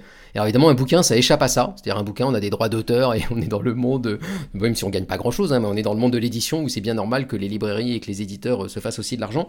Et moi, j'étais un peu embêté de ça et donc j'ai utilisé aussi ce livre comme prétexte pour développer tout ce travail d'illustration chapitre par chapitre en essayant des pistes différentes et avec toujours l'idée que ces illustrations, elles, derrière, puissent en tous les cas être utilisées librement par tout le monde. Donc par exemple, ce chapitre « Dessine-moi un atome », on a fait les dix commandements de comment il faut vraiment dessiner un atome, et à la fin, t'arrives à une espèce de machin impossible, et qui comprend bien pourquoi on dessine pas les atomes comme ça dans la vraie vie, parce que ça serait hyper compliqué à chaque fois, mais qui permet de sentir ce qu'est un atome, et l'idée, c'est que les gens puissent l'utiliser aussi dans leurs exposés, dans leurs cours, ou dans les médias ou autres, librement. Donc n'hésitez pas à aller sur vulgarisation point f r pour récupérer tous les dessins et tous les autres projets, et les utiliser comme vous en avez envie. Et puis du coup, on va prendre juste une citation du chapitre quatre, que, et puis après on va passer à la suite, c'est « Le travail du physicien, c'est de sonder l'invisible en rusant ». Oui, euh, tout, le, tout le job de la quantique, alors le job du physicien c'est souvent ça, c'est d'essayer de révéler l'invisible, et c'est d'essayer de, de... Et ça, ça a commencé dès Galilée et même bien avant. Euh, dans la quantique, c'est poussé à son extrême, c'est non seulement on va aller regarder des choses invisibles, mais qui en plus essayent de nous échapper, puisque justement, comme je vous l'ai dit, dès qu'on les mesure, elles changent de nature. Et donc là, va falloir faire preuve de ruse. L'expérience des fonds de Young, c'est bien ça, c'est une ruse de physicien pour essayer d'aller sonder ce qui se passe avant de le mesurer. Et toute la physique quantique consiste à utiliser des ruses. J'irai même plus loin, elle pose cette très belle question, qu'est-ce que ça veut dire voir en science ? Qu'est-ce que ça veut dire mesurer en physique ? Est-ce que quand on dit qu'on regarde un atome avec un microscope à effet tunnel, on le regarde vraiment ? Alors là, il y a des très très beaux textes pour le coup de, de philosophie des sciences et d'épistémologie là-dessus. Et souvent, en fait, on se rend compte que c'est en utilisant les lois de la quantique qu'on peut voir la quantique. Et là, c'est un peu emmerdant, c'est-à-dire que les autres peuvent nous dire « Mais attendez, si vous utilisez un microscope à effet tunnel avec un effet tunnel de la quantique pour me dire qu'ensuite un atome c'est quantique, vous vous mordez la queue. Vous êtes dans votre truc à vous faire plaisir, mais si ça se trouve, c'est complètement faux et vous êtes dans votre bulle. » Et donc, il y a cette question de « Mais à quel moment, si j'utilise des propres lois pour sonder les lois, je me trompe pas ?» Vous voyez le, le, le truc qui se mord la queue ? Et ça, en physique quantique, c'est assez violent. Et donc, il y a des très très belles réflexions là-dessus. Alors, rassurez-vous, en fait, une des façons de se rendre compte que quand même c'est robuste, c'est si l'appareil qu'on a construit pour regarder ses atomes et se faire plaisir dans sa théorie peut servir à autre chose et que ça marche. Vous voyez, ça, ça, ça, finalement, le microscope électronique qui est basé sur la dualité de particules, il sert dans le champ de la biologie, franchement. Et donc ça, et dans le champ de la chimie des matériaux par exemple. Et donc ça, ça nous rassure plutôt, le, le fait que ça soit robuste à l'épreuve d'autres champs. Parce que si on n'était que avec nous et nos propres outils, qu'on se développe avec nos propres lois, à un moment donné, il faudrait un petit peu se méfier. Et donc, tu fais parfaitement la transition. Donc, euh, Pascal, est-ce que tu peux nous mettre la, le thème d'après ?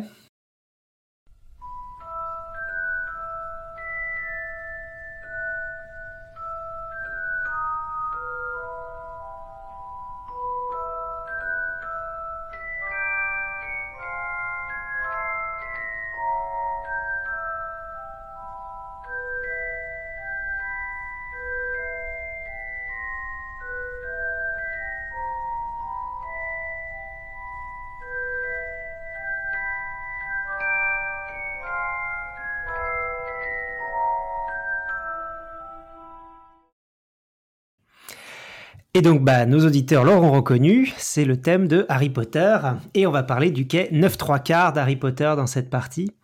Alors pourquoi cette analogie avec euh, pour parler de l'effet tunnel ? D'abord, j'ai honte, j'ai honte parce que j'ai pas arrêté de vous dire qu'il fallait pas jouer la magie, il fallait pas jouer euh, le n'importe quoi et tout pour là, et puis là je vous fais Harry Potter, donc c'est vraiment lamentable. Euh, c'est pas grave, on va essayer de faire la part des choses. Donc pour ceux qui se souviennent pas de cette scène-là, hein, le, le, le quai de la gare, Harry Potter doit essayer d'aller à Poudlard pour la première fois et euh, le type qui l'accompagne lui dit pas de problème, fonce dans ce mur, au quai numéro neuf, c'est ça, hein, pour les fans, moi je, je, je connais pas. neuf trois quarts. neuf trois quarts, excuse-moi. Enfin c'est entre le quai neuf et le quai dix, il y a un mur, euh, voilà. Et donc en gros il y a un mur et il lui dit mmh. vas-y fonce, ça va marcher quoi. Et l'autre fait preuve de foi, euh, y va, court et effectivement rentre dans le mur et se trouve dans un autre univers qui est l'univers de la magie et de Poudlard. Alors ce que ça évoque pour le physicien, ça, c'est l'effet tunnel. Donc l'effet tunnel, on pourrait dire, mais non, là il n'y a pas de tunnel, il y a un mur. Alors justement, l'effet tunnel porte très mal son nom, on aurait dû appeler ça l'effet mur et l'effet Harry Potter. Je pense que si ça avait été, euh, si ça avait existé à l'époque, on aurait dû l'appeler comme ça. C'est l'idée qu'une particule en physique quantique, si vous l'envoyez violemment contre un mur, exactement comme Harry Potter, nous on va parler de barrière de potentiel, mais c'est en gros pareil, et bien de temps en temps, elle traverse le mur. Alors c'est un peu violent pour Harry Potter, hein. Si Harry Potter était vraiment quantique, en gros, une fois sur dix, il passe le mur, et neuf fois sur dix, il s'explose clairement contre la paroi, quoi. Donc voilà. Fin de film assez brutal quand même. Fin de film. Alors non, non, non, parce que le physicien de la quantique te dit pas de problème, on recommence. Donc il faudrait qu'il le fasse dix fois jusqu'à arriver à passer. Donc tu vois, il aurait le nez complètement explosé, mais au bout d'un moment, il y arriverait. Il y a cette idée probabiliste. Alors d'où ça vient, en fait, ça on peut le comprendre assez simplement. Je vous ai dit que cette particule, elle se comporte comme une onde tant qu'on n'essayait pas de la mesurer. Et donc si elle arrive près d'une paroi, cette onde, à un moment donné, une petite partie de l'onde peut s'étaler de l'autre côté de la paroi. Et ce que ça veut juste dire, c'est si je le mesure, bah, la petite partie qui s'est étalée de l'autre côté fait que une fois sur dix, si j'ai que un dixième de l'onde qui s'est étalée, bah une fois sur dix, je me retrouve de l'autre côté de la paroi. Ce qui est amusant, c'est que tant que vous ne la mesurez pas, il y a neuf chances sur dix qu'elle ait rebondi et que Harry Potter soit reparti de l'autre côté de la gare, et il y a une chance sur dix qu'il soit à Poudlard. Et au moment où vous le mesurez, et ben vous verrez si finalement il est du côté Poudlard ou pas. Là encore, on peut se dire, bon, bah, c'est un effet de physicien, ils se font plaisir à l'échelle du nanomètre, et puis voilà. À nouveau, aucune réalité dans notre monde à nous. Harry Potter ne peut exister qu'à l'échelle du nanomètre typiquement. Et on peut se dire, est-ce que ça sert à quelque chose ou est-ce que c'est juste du plaisir de physicien? Donc la première réponse, c'est, vu que c'est du plaisir de physicien, faisons-nous plaisir. La deuxième réponse, c'est que pour le coup, là c'est assez magique cet effet, parce que vous l'avez tous dans votre poche en ce moment, parce que c'est ce qui fait toutes les mémoires, en gros, S S D, clés U S B, et cetera actuelles. Parce que dans les composants de mémoire basés sur l'électricité, hein, où il n'y a pas un, un machin qui tourne comme un vieux disque dur, mais où on est dans toutes les mémoires flash actuelles, le problème qu'on peut toujours se poser, c'est mais comment la mémoire elle reste quand je débranche ma clé U S B? On nous dit que c'est de l'électricité. L'électricité, ça circule, mais quand je l'enlève, elle s'arrête l'électricité. Donc qu'est-ce qui reste piégé? Comment ça, comment il y a de la mémoire dans ma clé U S B quand je la débranche? C'est quand même dément quand on y pense. Et alors en fait, la façon dont ça marche, je vous le fais en gros, hein, c'est qu'il y a des petits îlots dans lesquels on envoie les électrons par effet tunnel. Donc c'est Harry Potter qu'on va foutre à Poudlard, en gros. Et quand on débranche, il ressort pas. D'accord? Parce qu'on s'est piégé ça avec les bonnes tensions électriques, et cetera, et cetera. Et donc on va écrire des mémoires. Donc soit Harry Potter est à Poudlard et on dit que c'est un, soit il est resté à King Cross, on dit que c'est zéro, en gros. On a des manières d'aller lire ensuite l'état électrique de l'île, de ce petit îlot qui est à l'échelle du nanomètre, et on sait à tout moment faire revenir Harry Potter ou le faire repartir si on veut changer euh, le stockage de la mémoire. Et donc il y a ce truc quand même incroyable que voilà, quand vous écrivez sur une clé U S B, vous faites de la quantique, mais pas de la petite quantique, hein, vous faites de l'effet tunnel fois euh, un million ou un milliard. Hein. Si vous transférez un gigaoctet avec un super film en haute qualité, c'est ça que vous êtes en train de faire. C'est une prison en fait. C'est, c'est à ce cabane. C'est... Bah non, parce que tu peux t'échapper souvent quand même pour pouvoir écrire et lire. Tu vois, quand t'effaces ta clé U S B, tout le monde repart, quoi. Mmh, Mais okay. Tant que, effectivement, tu la débranches, chacun reste dans sa cellule bien sagement, parce que sinon, ta mémoire serait volatile et s'en irait. Et ce que ça montre aussi, c'est le prodige technologique qui se cache derrière. C'est-à-dire qu'on est en train de manipuler des machins qui sont à l'échelle du nanomètre, quand même. Et puis, il ne s'agit pas que l'île soit trop près ou trop loin, parce que dans ce cas-là, on va plus du tout bien contrôler l'effet tunnel, et ça va faire n'importe quoi. Si l'île est trop près, il y aura tout le temps effet tunnel, Harry Potter revient tout le temps, repart tout le temps, et ça fait n'importe quoi. Et si elle est trop loin, il n'y a même pas d'effet tunnel du tout. Parce que c'est un effet qui, qui croît exponentiellement avec la distance, en gros. Et donc, c'est un prodige, je trouve, à la fois de physique et de technologie, le fait d'arriver à écrire sur une mémoire flash. Et je vous parle même pas des microprocesseurs, hein. Euh, très bien. Et puis, ben, je voulais aussi euh, continuer un petit peu sur les, les microscopes à effet tunnel parce que tu, tu viens de nous en parler. Ouais. Alors ça, c'est une autre application. Alors là, vraiment, c'est le physicien qui se fait plaisir avec la physique pour se faire un outil de physicien. Hein, là, là, faut le dire. Donc l'idée, c'est... Le, le rêve des physiciens, c'était comment voir la matière atome par atome. Et une première idée, c'est d'aller voir en surface de la matière, les atomes en surface. Voilà. On n'a pas besoin de creuser. Et pour faire ça, c'est compliqué, et une des façons de faire, c'est d'utiliser ce qu'on appelle un microscope à effet tunnel. Donc en gros, c'est un cure-dent métallique. Vous approchez une petite pointe métallique. Quand je dis petite, c'est qu'il faut que ça finisse par un seul atome d'épaisseur. Donc il ne faut pas qu'elle soit grosse. Et vous la mettez juste au-dessus d'un atome, mais vous ne touchez pas, vous ne l'écrasez pas, vous vous mettez juste au-dessus, à quelques nanomètres, et vous essayez de faire passer du courant. Et par effet tunnel, le courant va arriver à passer. Et le truc prodigieux, c'est que ça marche hyper mal. C'est-à-dire que dès que vous n'êtes pas à la bonne distance, ça ne marche pas. Et donc dès que vous êtes entre deux atomes, ça marche pas, mais quand vous êtes au-dessus d'un atome, ça marche. Donc vous arrivez à voir où sont les atomes. Donc vous voyez, c'est tirer parti du fait que l'effet tunnel marche mal pour voir où sont les atomes dans la matière. J'aime beaucoup ce concept d'un physicien qui dit euh, « ce qui est génial, c'est que ça marche pas super ». Ouais, dit élégamment, c'est que ça décroît exponentiellement avec la distance. Mais en gros, c'est ça, c'est, c'est, c'est le fait que la résolution soit... Enfin, qu'il faut aller hyper près de l'atome pour que ça marche, qui fait que la résolution est exceptionnelle. Et donc les physiciens... En gros, c'est ça. Taper Harry Potter contre les murs et vérifier quand est-ce qu'il rentre. Ah oui, alors attends, là, tu vois, là, c'est, la mona, c'est, c'est la, le drame des métaphores, c'est que tu les emmènes hyper loin et à la fin, ça devient en général cruel pour Harry Potter, quoi. Et tu t'emmènes dans des trucs pas possibles. Mais en, en l'occurrence, ce microscope à effet tunnel, non seulement il a permis de voir les atomes, mais ce que je trouve bien plus fort, c'est qu'une fois que les physiciens ont réussi à les voir, ils se sont dit bah, on va les bouger maintenant. Et ils ont réussi, avec le même microscope à effet tunnel, à attraper certains atomes et à les bouger. Et donc ils ont commencé à écrire, ils ont commencé à dessiner, ils ont commencé à fabriquer des motifs, à se construire des expériences sur mesure. Vous vous souvenez, la petite boîte dont je vous ai parlé tout à l'heure, c'est fait avec un microscope à effet tunnel. Et un des trucs que je préfère, c'est un truc qui a été fait à Toulouse il y a un ou deux ans, où ils se sont amusés à faire une course de Formule un avec microscope à effet tunnel. Je ne sais pas si vous avez vu passer ça, ça s'appelait la Nanocar Race. Donc ils avaient convoqué six équipes, des Suisses, des Américains, des Allemands et tout et tout. Chaque équipe avait sa molécule, donc c'était une voiture différente de Formule un qui avait des tronches très différentes. Ils arrivaient à Toulouse avec quelques microscopes à effet tunnel. Et alors le but du jeu, c'était, je crois que c'était sur une piste qui faisait un micromètre de long, en gros, en or, et il fallait faire avancer sa molécule. Alors, il ne fallait pas tricher. C'est-à-dire, si vous la soulevez juste avec le microscope à effet tunnel, ça n'a aucun intérêt. Donc, il fallait la pousser avec des petites pichenettes électriques avec la pointe du microscope à effet tunnel et essayer d'arriver le premier. Et alors, la course, ça a été hyper drôle, enfin, ou hyper cruel. Donc, il y avait un P C de course, il y avait des points presse. La C N R S avait fait tout un battage autour de ça. Alors, le résultat de la course. Les Suisses, au bout de trois à quatre heures, ont réussi à faire le micromètre et ils ont gagné. Et tous les autres se sont paumés. Donc je crois que les Allemands, ils n'ont plus jamais retrouvé leur molécule, ou c'est les Français. Je crois que euh, les Japonais, la molécule, elle est repartie en sens inverse. Je crois qu'il y en a d'autres, ils ont eu cinq bugs informatiques et plantages de leur truc, ils n'ont jamais réussi à trouver de molécule. Enfin, tout était comme ça. Donc on peut se dire, mais quel désespoir. Moi, je trouve que c'était formidable. Et il y a plein de physiciens qui peuvent se dire, mais vraiment, vous passez votre temps à faire n'importe quoi. Je trouve que c'était formidable parce que je trouvais que c'était un merveilleux exercice de vulgarisation, de montrer ce que c'est vraiment qu'une manip de physique. Et de montrer que ces types sont en train de faire une course de Formule un littéralement la plus lente au monde, d'accord ? On fait un micromètre en quatre heures, c'est pas terrible. Et qu'en plus, il y a quatre équipes sur cinq qui se plantent parce qu'on est aux frontières de la recherche la plus contemporaine. Et derrière ça se cachent les moteurs moléculaires, se cachent des macromolécules et toute une physique de pointe absolument passionnante. Et alors quand on voit les images, vous pouvez les voir, elles sont sur internet hein, et sur YouTube, du, du, du P C course et tout, c'est, c'est une bande de physiciens devant un écran avec voilà de temps en temps une tache jaune et disent « Ah, j'ai trouvé ma molécule ». Donc j'imagine la presse qui se disait va y avoir des bruits de Formule un, des trucs incroyables et tout et tout. Et évidemment le truc avance à une vitesse, toutes les cinq heures ils ont avancé d'un centième de micromètre quoi, c'est, c'est à mourir de rire. C'est on la course d'escargot quantique quoi. On en avait parlé avec Claire dans, le, dans le, l'épisode sur les moteurs moléculaires d'ailleurs. Ouais. D'accord. ils, voilà. Ils ont dû être déçus la presse hein, quand même. Je sais pas, moi je trouve que c'était un bel événement et, et, et qui montre vraiment jusqu'où on peut pousser ce microscope euh, à effet tunnel. Y a, les, les, les gens d'I B M avaient aussi fait un film qui s'appelait A Boy and His Atom. Donc c'est un petit film en stop motion uniquement fait avec des atomes, qui est magnifique. Et ça pose une très jolie question, je trouve, c'est mais est-ce qu'il faut passer son temps à faire ça et prendre, je sais pas, deux trois semaines ou même un mois ou deux mois de son labo pour faire ça par rapport à des vrais manips. Et alors là, il y a un débat que je trouve légitime, où il y en a qui peuvent dire non, on n'est pas là pour faire ça, on est là pour faire avancer les connaissances. Et puis moi, je trouve qu'à un moment donné, passer un mois dans son labo à faire ce truc-là, dont on va entendre parler partout dans le monde, et qui va mieux parler de la physique contemporaine que n'importe quel autre discours, je trouve que ça peut valoir le coup. Il ne faut pas faire que ça, mais de temps en temps, si sa manip, elle peut servir à faire autre chose que juste un papier, mais de très spectaculaire pour le grand public, pourquoi pas ? Moi, je trouve ça... Ça a une certaine noblesse quand même. Sans, sans compter que, hein. Puisque tu disais c'est à la frontière de ce qu'on sait faire, euh, ça veut dire aussi que probablement, euh, si on analyse après le fait qu'on n'ait jamais trouvé l'atome ou qu'on soit parti en marche arrière, il y a peut-être des chances qu'on comprenne des trucs au passage, quoi. Ouais, tu, tu peux le survendre en disant qu'ils ont découvert plein de choses sur la recherche. Soyons très honnêtes, hein, le, l'énergie et le temps qu'ils ont passé à faire ça, s'ils l'avaient passé à étudier leurs molécules directement dans leur propre labo et tout, ça se serait mieux passé. Donc, je, je veux pas le survendre en disant et en plus ils ont appris plein de trucs, tu vois. Non, je pense qu'ils ont juste appris, à, euh, on s'est bien marré ensemble et, et on s'est fait un truc de geek, tu vois, des geeks quantiques. Mais, mais, mais je trouve que pour le grand public, il y a un truc fort, tu vois. Et moi, je continue à en parler dans plein d'événements et plein de fois, et je trouve que c'est une matière première de vulgarisation formidable. Puissent les chefs de labo du monde entier entendre ta parole. Et donc, je voulais juste rappeler, euh, parce qu'on a une spécialiste des microscopes avec nous, là, Irène. Et donc, Irène, elle nous avait fait un épisode sur la, les microscopes, euh, et en particulier, du coup, les microscopes à effet tunnel. C'était l'épisode Podcast Science cent cinquante-neuf, il y a bientôt sept ans, le premier épisode d'Irène, en janvier deux mille quinze.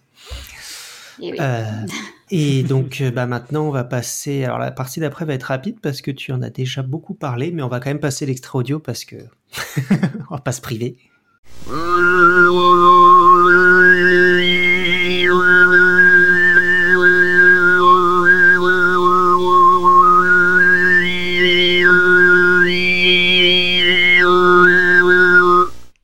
Alors, pourquoi ce... Donc, pourquoi c'est un, un chant traditionnel mongolien, donc c'est du komi. Komi. Aucune idée de comment tu prononces ça. H O O M I I. Ouais, ça doit être ça. Euh, donc, ce qu'il y a d'absolument incroyable dans l'extrait que vous venez d'entendre, c'est qu'il n'y a pas deux chanteurs, il n'y en a qu'un seul. on entend très clairement deux voix, une voix aiguë, une voix grave, qui font des trucs différents en plus.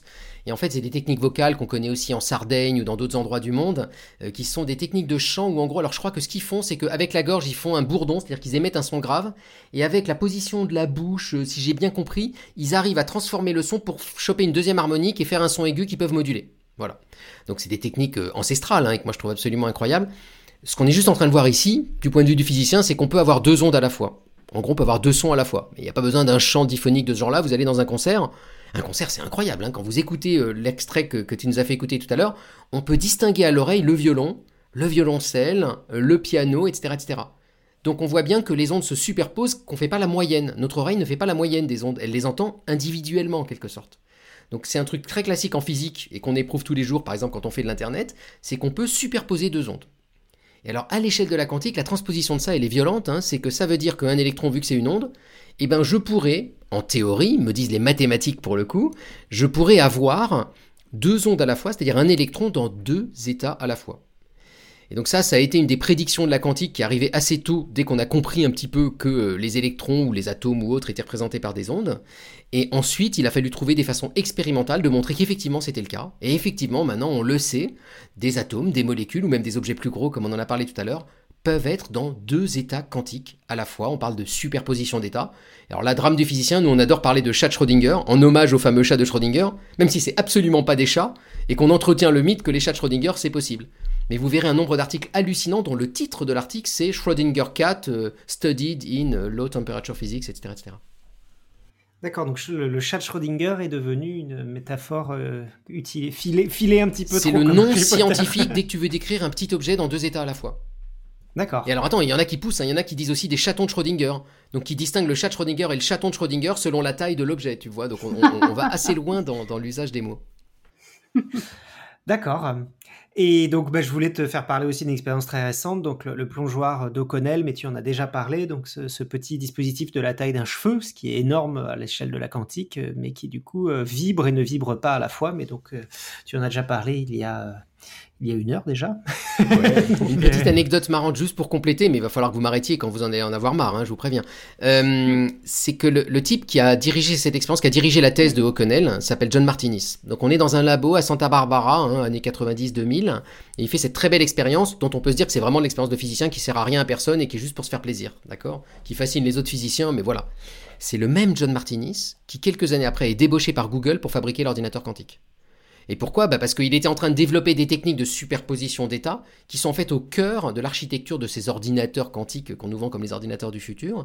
Et donc c'est lui qui a dirigé l'équipe de soixante à soixante-dix personnes qui a publié un article il y a maintenant un an pour dire que Google avait atteint la suprématie quantique. Donc sans rentrer dans le détail de l'ordinateur quantique qui, qui nous emmènerait dans une émission en soi, je trouve ça assez drôle que ce chercheur, vraiment pur chercheur de physique fondamentale, des basses températures, de la physique quantique, de la superposition d'état, se retrouve être le leader de l'équipe Google pour fabriquer l'ordinateur quantique, dont il va d'ailleurs repartir trois ans après. Il est parti, je crois, il y a quelques mois pour aller maintenant dans une start-up australienne, je crois, pour continuer dans, dans l'informatique quantique.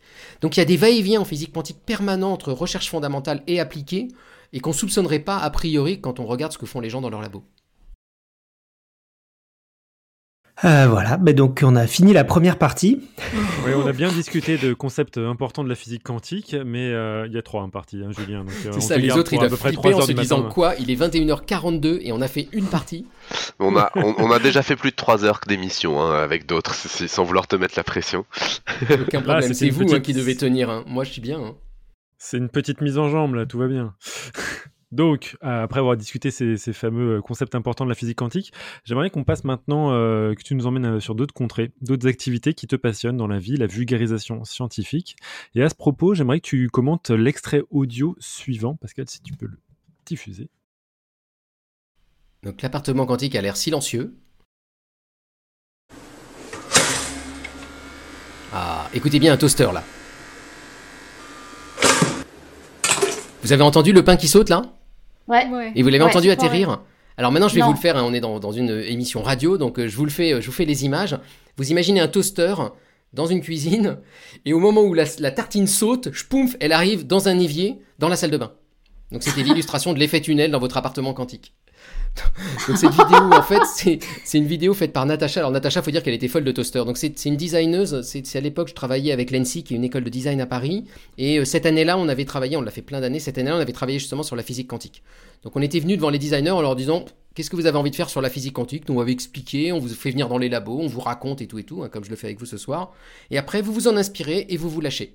Donc, Natacha, elle avait dit, moi, ce qui m'intéresse, c'est faire une vidéo sur la quantique. Et alors, moi, je m'imaginais vraiment qu'elle allait me faire une vidéo futuriste, vous voyez, le truc trois D avec des tas d'effets spéciaux et tout, justement comme dans les films de vulgarisation sur la quantique dont on nous abreuve. Elle a fait exactement l'opposé. C'est-à-dire qu'on est dans un appartement, il se passe rien, c'est silencieux. On voit un type, par exemple, dans son salon, en train de regarder la télé. On voit un autre type au-dessus qui est en train d'arroser ses plantes et pouf, le premier se fait arroser par l'arrosoir de l'autre au-dessus parce qu'il y a effet tunnel à travers son plancher. Donc on est dans ce qu'on peut appeler de l'infra-ordinaire, hein. L'idée qu'on est dans le quotidien, il se passe rien et soudain il y a des trucs un peu bizarres. Hein. Soudain le grille-pain, ça... alors après je crois qu'ils font sauter des crêpes et ça passe à travers le plafond, enfin tout dégénère assez, euh, assez fortement dans cet appartement. Donc ça c'est en fait des, des projets qu'on aime beaucoup nous, où là vous pouvez vraiment vous dire non mais attendez les mecs ils se font plaisir, ils font plus du tout de vulgarisation, là c'est devenu du n'importe quoi et de la métaphore de physicien. Alors pour moi, c'est des prétextes, c'est-à-dire que euh, d'abord, on ne sait pas ce qui va sortir de ce genre de projet, donc il ne faut pas à l'avance dire euh, « je veux que tu me vulgarises tel effet de telle façon », parce que sinon on aura ce qu'on a demandé et aucune surprise, donc il faut se laisser surprendre. Et puis une fois que Natacha, elle vient avec ce film-là, se dire « qu'est-ce qu'on peut en faire ?» Et moi, par exemple, c'est un très bon sujet de départ pour des cours ou pour des conférences de vulgarisation, en leur disant « tiens, c'est ça l'appartement quantique, alors à votre avis, qu'est-ce que ça veut dire ?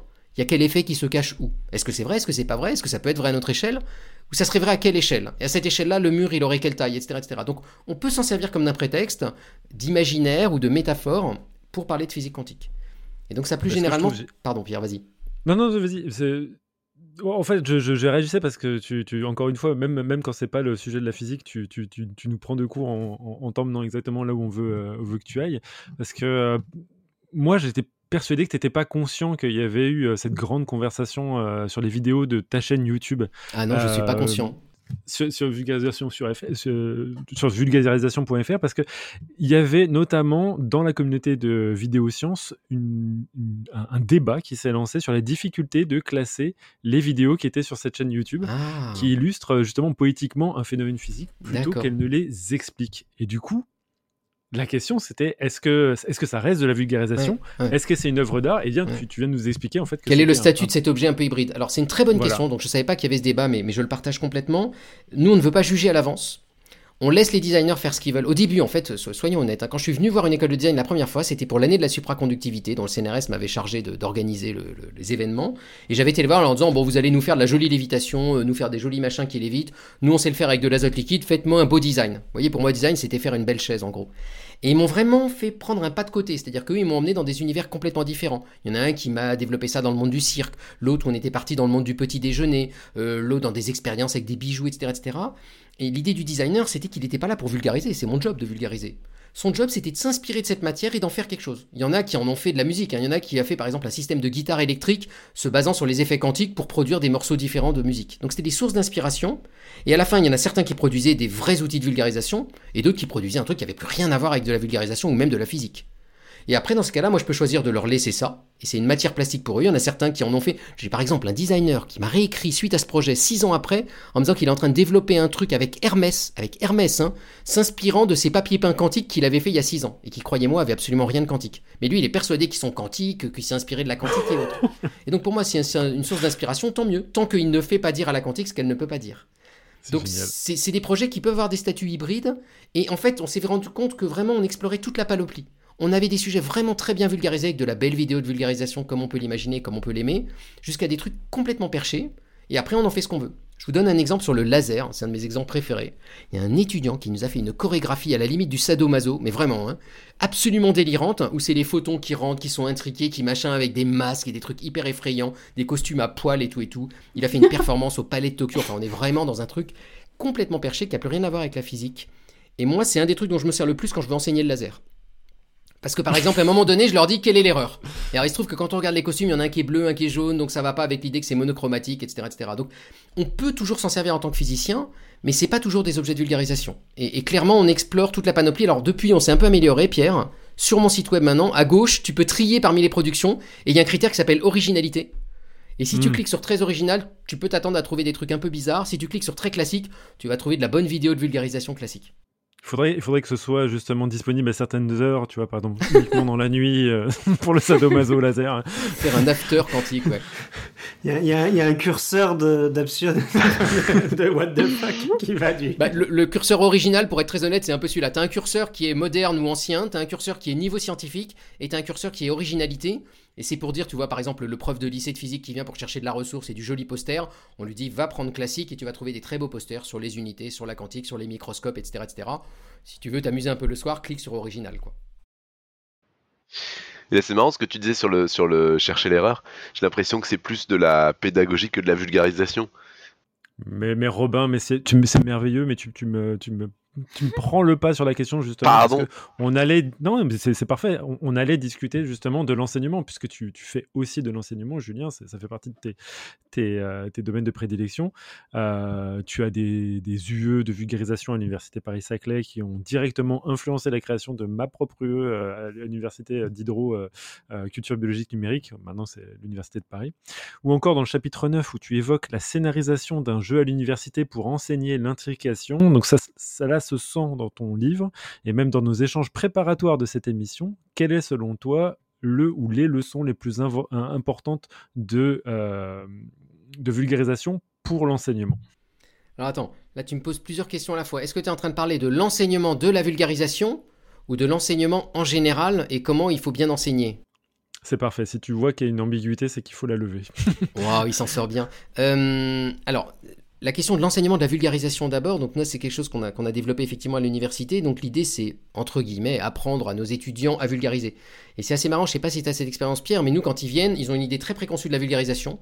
En gros c'est le youtubeur qui fait son truc bien, hein, c'est David Louapre, Science étonnante, ou ce genre de truc, ou bien la belle conférence grand public, tu vois, à la Étienne Klein ou à la Roland Lehoucq, euh, ou ce que je peux faire moi parfois.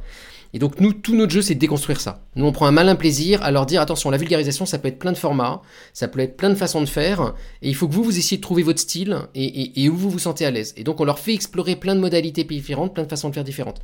Là où ça rejoint l'enseignement, c'est qu'évidemment on va en faisant ça aussi leur apprendre un petit peu des trucs de pédagogie.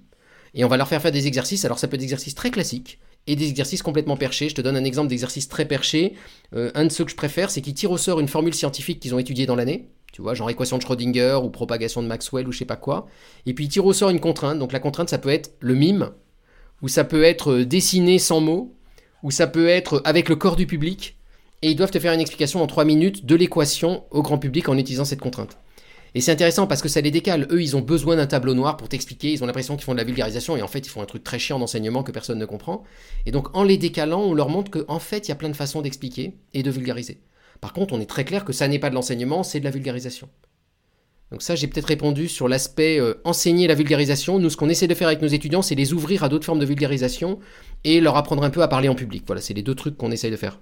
Et on sent justement euh, l'influence de ta propre expérience que tu as eue, en, euh, j'imagine, en, en, en, en, en te rendant dans ces écoles de design, et cetera. Ouais. Euh, ce décalage t'a permis de, de, de voir peut-être les, ouais, l'efficacité pour la vulgarisation, quoi.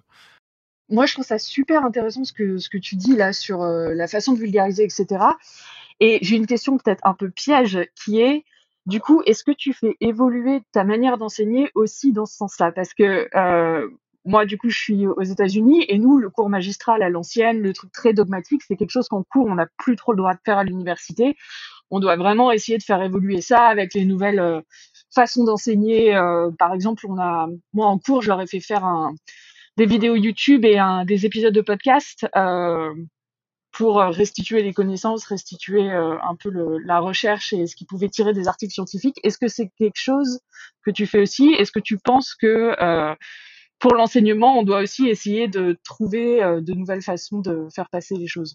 Oui, alors la, la moitié de l'activité de mon équipe, c'est ça. Donc moi, je ne fais plus de cours magistral, euh, je ne fais plus de trucs au tableau, et on invente, nous, des nouvelles formes d'enseignement. Alors, la chose qui nous intéresse le plus, nous, c'est l'enseignement expérimental.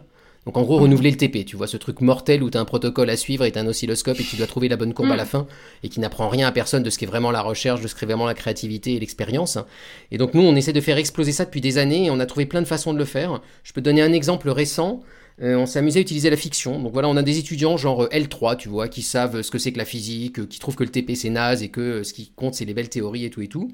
Et ils arrivent et on leur dit, voilà, on va vous faire vivre une fiction pendant deux jours, vous allez jouer un rôle, on va jouer un rôle et laissez-vous emmener. Et donc on les convoque en tant qu'agence spatiale européenne, ils arrivent et là, euh, annonce fracassante au début de la fiction, euh, il y a un vaisseau qui est en train d'atterrir sur une planète inconnue qu'on avait gardée secrète et tout et tout, et euh, il a paumé tous ses instruments de mesure, il a plus que eux comme contact, parce que l'agence spatiale européenne s'est fait pirater ou je ne sais quoi, et ils doivent lui sauver la mise et ils doivent répondre à ses attentes pendant deux jours non-stop. Et donc le vaisseau va leur dire, voilà, moi j'arrive dans une heure, il faut que dans deux heures, vous m'ayez fabriqué un truc pour mesurer sur ma planète les séismes, la vitesse du vent, le je sais pas quoi, et cetera. Et donc ils vont être laissés à eux-mêmes, avec euh, du matériel vraiment de base, en gros leur smartphone, parce qu'il y a des capteurs dedans, puis du papier alu, du scotch et ce qu'ils peuvent trouver, pour fabriquer les trucs. Et ce qu'on aime bien déconstruire nous dans ce truc, c'est le rapport aux profs, et le rapport à la solution. Tu vois, il n'y a pas une bonne solution, il ouais. y a plein de solutions, et nous, on prend un malin plaisir à jouer les ressources humaines. Donc ils nous disent, alors monsieur, là ça marche pas. On dit, ah mais ouais, mais moi je suis ressources humaines, je connais rien à la physique. Donc là ils disent, mais non, mais monsieur, vous êtes... Non, non, non, je t'assure, je suis ressources humaines, mais si tu veux, il y a Vladimir Ivanovich que tu peux joindre par Skype, qui est un expert russe et qui peut t'aider, mais il pourra t'aider qu'une demi-heure, parce que c'est ça la vraie vie, quoi. Et donc ils appellent Vladimir Ivanovich, donc nous on fonce dans une autre pièce, on se met une moustache, on va sur Skype. Et donc en fait, on fait ça pendant deux jours, alors à la fin ils rencontrent des extraterrestres et tout, enfin bon, on pousse assez loin le, le bouchon, mais l'idée c'est de les débloquer, tu vois, l'idée c'est de les sortir de la paillasse, ils sont plus dans la salle de T P. C'est, ils doivent se débrouiller tout seuls, ils doivent fabriquer leur propre manip, ils doivent concevoir leur propre truc. Et alors, ce qu'ils nous disent à la fin dans les débriefings, parce qu'on étudie ça aussi avec des chercheurs en didactique, et alors un truc qui ressort, moi que je trouve fabuleux, c'est quand on leur dit, alors qu'est-ce que vous en avez pensé et tout, le premier truc qui ressort c'est, ah bah pour une fois c'était comme dans la vraie vie. Et là t'as envie de leur dire, mais vous avez sauvé un vaisseau spatial, rencontré des extraterrestres et tout, c'est pas la vraie vie. Mais ce qu'ils veulent dire par c'est comme dans la vraie vie, c'est un truc assez profond, hein, c'est que pour une fois, ce qu'on faisait avait des conséquences, c'était pas juste une mauvaise note, parce que bah, le vaisseau, s'ils envoyaient pas le bon truc pour mesurer le vent, bah, y avait des catastrophes et le, le scénario s'adaptait en direct. Et puis ils avaient pas quelqu'un qui avait toujours la solution à côté d'eux. Tu sais, le prof qui arrive par-dessus l'épaule de l'étudiant ouais. en T P et qui regarde s'il a fait ce qu'il fallait, parce que ça fait dix ans qu'il enseigne le même T P. Et donc ça déconstruisait vraiment tout ça et ça, ça, ça créait un autre rapport à la science qui est plus proche de ce que nous on connaît dans les labos ou de ce qu'il y a, je pense, dans le monde de la R et D. Ah, je vois une main qui se lève. Ouais, je, je, je, je lève la main. Ça me, ça me pose beaucoup de questions, tout ce que tu racontes. Euh, On est loin de la quantique, hein, là. Hein. J'étais, ouais, mais je crois, je crois, je crois avoir compris qu'on s'en éloignait volontairement. Hein. C'est, c'est... Arrêtez-moi, sauf euh, si je me trompe. Oui, oui, oui c'est, c'est... mais bon, il faudrait, faudrait y revenir, mais c'est, c'est une petite parenthèse, euh, mais qui, euh, à laquelle je tenais beaucoup, et notamment Robin. Je, je, je savais bien que tu allais euh, ouais. rebondir dessus. Il se trouve, non, parce que bon, euh, il se trouve que je, ne, je n'ai plus le temps de préparer les émissions, donc je, vous m'engueulez si je dérape trop, parce que si on est deux à déraper, je suis, bon, ouais. Euh, euh... Non, oui, il y, y a une première question pour moi qui est, comme tu as dit, euh, parce que c'est, un, c'est, un, c'est un, une vraie préoccupation pour moi, dont je, mon métier c'est, le, c'est dans la vulgarisation, hein. euh, donc je suis au Palais de la Découverte entre autres, euh, et euh, tu as dit un truc qui est en gros, si on les poussait pas dans leur retranchement, ils faisaient de l'enseignement chiant. J'aimerais savoir si pour toi enseignement est forcément chiant, ou si c'est parce qu'ils étaient pas bons enseignants, parce qu'eux-mêmes n'étaient pas formés, c'était pour ça qu'ils faisaient de l'enseignement chiant. Autrement dit, dit, dit autrement, est-ce que, euh, est-ce que tu considères que l'enseignement dit classique est nécessairement chiant, ou, euh, et, que la, et que la vulgarisation c'est fun? Enfin, il y a, y a toujours un danger quand on fait de la vulgarisation, c'est de dire, euh, là nous on va se marrer, alors que euh, le, le, l'enseignement classique c'est chiant. Il euh, y, a, y, a y, a, y a un vrai, un vrai débat là-dessus, un vrai problème là-dessus, à avoir le beau rôle quand on fait de la vulgarisation. Et quand on doit faire le vrai enseignement, eh ben forcément c'est chiant parce que voilà. Ouais. Alors, je ne peux qu'abonder dans ton sens. Je suis moi-même professeur à l'université, je fais cent quatre-vingt-douze heures par an et je fais de l'enseignement plus classique également. Et je ne suis pas en train de renier ça, hein, ou je, je me suis mal exprimé en le disant. C'était dans le cadre vraiment d'étudiants qui, eux, quand ils le faisaient, c'était chiant. Oui, mais, non, mais c'est, je crois c'est aussi bien comme beaucoup, ça que je l'ai compris. Voilà, à, à l'enseignement classique, et je ne suis pas en train de dire qu'il faut que faire des trucs fun comme ça. Alors, soyons clairs quand même. Euh, la fiction dont je te parle, par exemple, de deux jours... C'est vraiment un enseignement. En sortant, ils ont appris à manipuler des cartes Arduino, à mener des mesures, à calculer des trajectoires. Et il y a plein de, d'éléments factuels qu'ils apprennent. Et, et on a même fait ce test, parce que tu vois, on peut toujours se faire plaisir avec des paroles. À un moment donné, il faut tester. On a pris les mêmes étudiants, à qui on a fait faire deux jours comme ça, et deux jours d'enseignement de T P innovant aussi, mais sans fiction, mais pour tester les différences d'apprentissage. Et en fait, il n'y en a pas. C'est-à-dire qu'ils apprennent à peu près la même chose dans les deux cas. Ce qui est plutôt rassurant, mais ça veut dire qu'on n'est pas meilleur que les autres. On est meilleur sur d'autres sujets, sur l'engagement affectif, sur des choses comme ça, sur le regard, la science et autres. Je crois aussi, et il faut le dire, que la science, à un moment donné, c'est chiant et c'est bien que les gens le sachent. C'est-à-dire que la quantique, c'est pas que du fun. Tu n'imagines même pas le nombre de lettres ou de mails que je reçois de gens qui veulent aller faire de la quantique dans la vie parce que c'était trop chouette ma conférence. Et je leur dis, faites gaffe, c'est quand même très chiant. Hein, se taper de la matrice, de l'espace de Hilbert, et cetera, et cetera, ça rigole pas. Moi, je trouve pas ça chiant du tout, je trouve ça fascinant. Et puis, se faire de l'expérience, moi, je me suis fait de la résonance magnétique nucléaire pendant vingt ans. C'était six mois la manip, hein, pour avoir un signal, hein, c'était l'horreur. Et moi, j'adorais ça. Donc, je ne crois pas qu'il faille survendre le truc en le rendant trop fun. C'est peut-être un de mes défauts, et que je, je reconnais, que je, je, je, voilà, mea culpa, qui est de faire semblant que c'est trop facile, mais j'essaye de lutter contre ça. Alors une de mes manières à moi en vulgarisation de lutter contre ça, c'est de travailler aussi sur expliquer ce que c'est que le temps de la recherche. On vient de sortir un projet qui s'appelle Eureka, où on a inventé avec une illustratrice qui s'appelle Sacha Bernat, un système d'illustration et de cartes pour mettre en scène ce que c'est qu'une découverte. Et dire qu'une découverte, c'est pas juste quelqu'un de génial qui fait « Ah, Eureka, j'ai trouvé !» Donc le sujet, c'est, le projet s'appelle Eureka pour l'interrogation, et soudain on met en scène le temps de la recherche. Et mon autre bouquin qui s'appelle Le Grand Mécano Quantique, c'est ça, c'est expliquer ce que c'est, les, les quinze vingt ans de boulot d'un chercheur pour arriver à faire une manip clé à un moment donné. Et que c'est pas juste « ouais, la quantique c'est fun ». Donc je serais malheureux si mon seul message c'était que la science et la physique et la quantique c'est fun. On a une, une question de, de, dans la chatroom que je, je vais remonter juste pour, pour euh, rebondir sur ce concept de, de, de l'enseignement. Il y a Joachim qui demande quel est l'intérêt, selon vous, d'éveiller des étudiants à la vulgarisation, justement dans ce cadre-là. Est-ce que tu ah ça ouais, c'est, c'est une bonne question. Alors, dans ces étudiants-là, t'en as un tiers qui se destine à l'enseignement via l'agrég et le CAPES. Donc eux, t'as carrément intérêt et envie à les faire s'exprimer en public et travailler la question de la parole, de la mise en scène, et cetera, parce qu'elle elle se joue évidemment dans l'enseignement également. Donc ça, c'est la première réponse. Pour les autres, j'en sais rien. Euh, j'aimerais te dire des belles choses que euh, ça leur permettra à eux, s'ils deviennent chercheurs, de vulgariser leur travail et tout. Alors c'est ce qui se passe, c'est-à-dire qu'on en a quelques-uns qui sont passés dans les premières années, qui maintenant sont en thèse ou sont chercheurs et dont on voit que ça a déteint sur eux d'une certaine manière. Mais c'était peut-être aussi une appétence qu'ils avaient avant et c'est pour ça qu'ils sont venus nous voir. Quel est l'effet à long terme ? On a essayé de l'étudier, donc moi j'ai essayé de faire des sondages auprès d'étudiants qui étaient passés cinq six ans avant. Alors en gros, ils disent tous que c'était super et qu'ils nous aiment beaucoup. Est-ce qu'il y a un vrai effet sur le long terme sur ces étudiants-là ? J'aimerais le penser, donc je pourrais vous servir des tas de discours politiques pour vous dire qu'évidemment c'est essentiel. Je sais pas ce que t'en penses, Pierre. Moi je pense que ça leur fait du bien. Alors je vais être très honnête maintenant, on va se le dire sans langue de bois. Je pense que le premier effet, c'est qu'ils se font plaisir et qu'au milieu de tas de cours qui pour le coup sont très chiants pour certains, ça leur fait du bien d'avoir un bol d'air. Une autre chose que moi j'apprécie beaucoup dans cet enseignement, parce qu'ils me le disent, c'est que c'est la première fois pour des physiciens qui peuvent partager quelque chose avec d'autres gens. C'est con à dire, mais un physicien, il va passer vingt ans de sa vie à apprendre et pas à donner aux autres. Hein, c'est pas comme un médecin qui va aller euh, assez vite dans ses études, euh, faire des piqûres et aider les gens, quoi.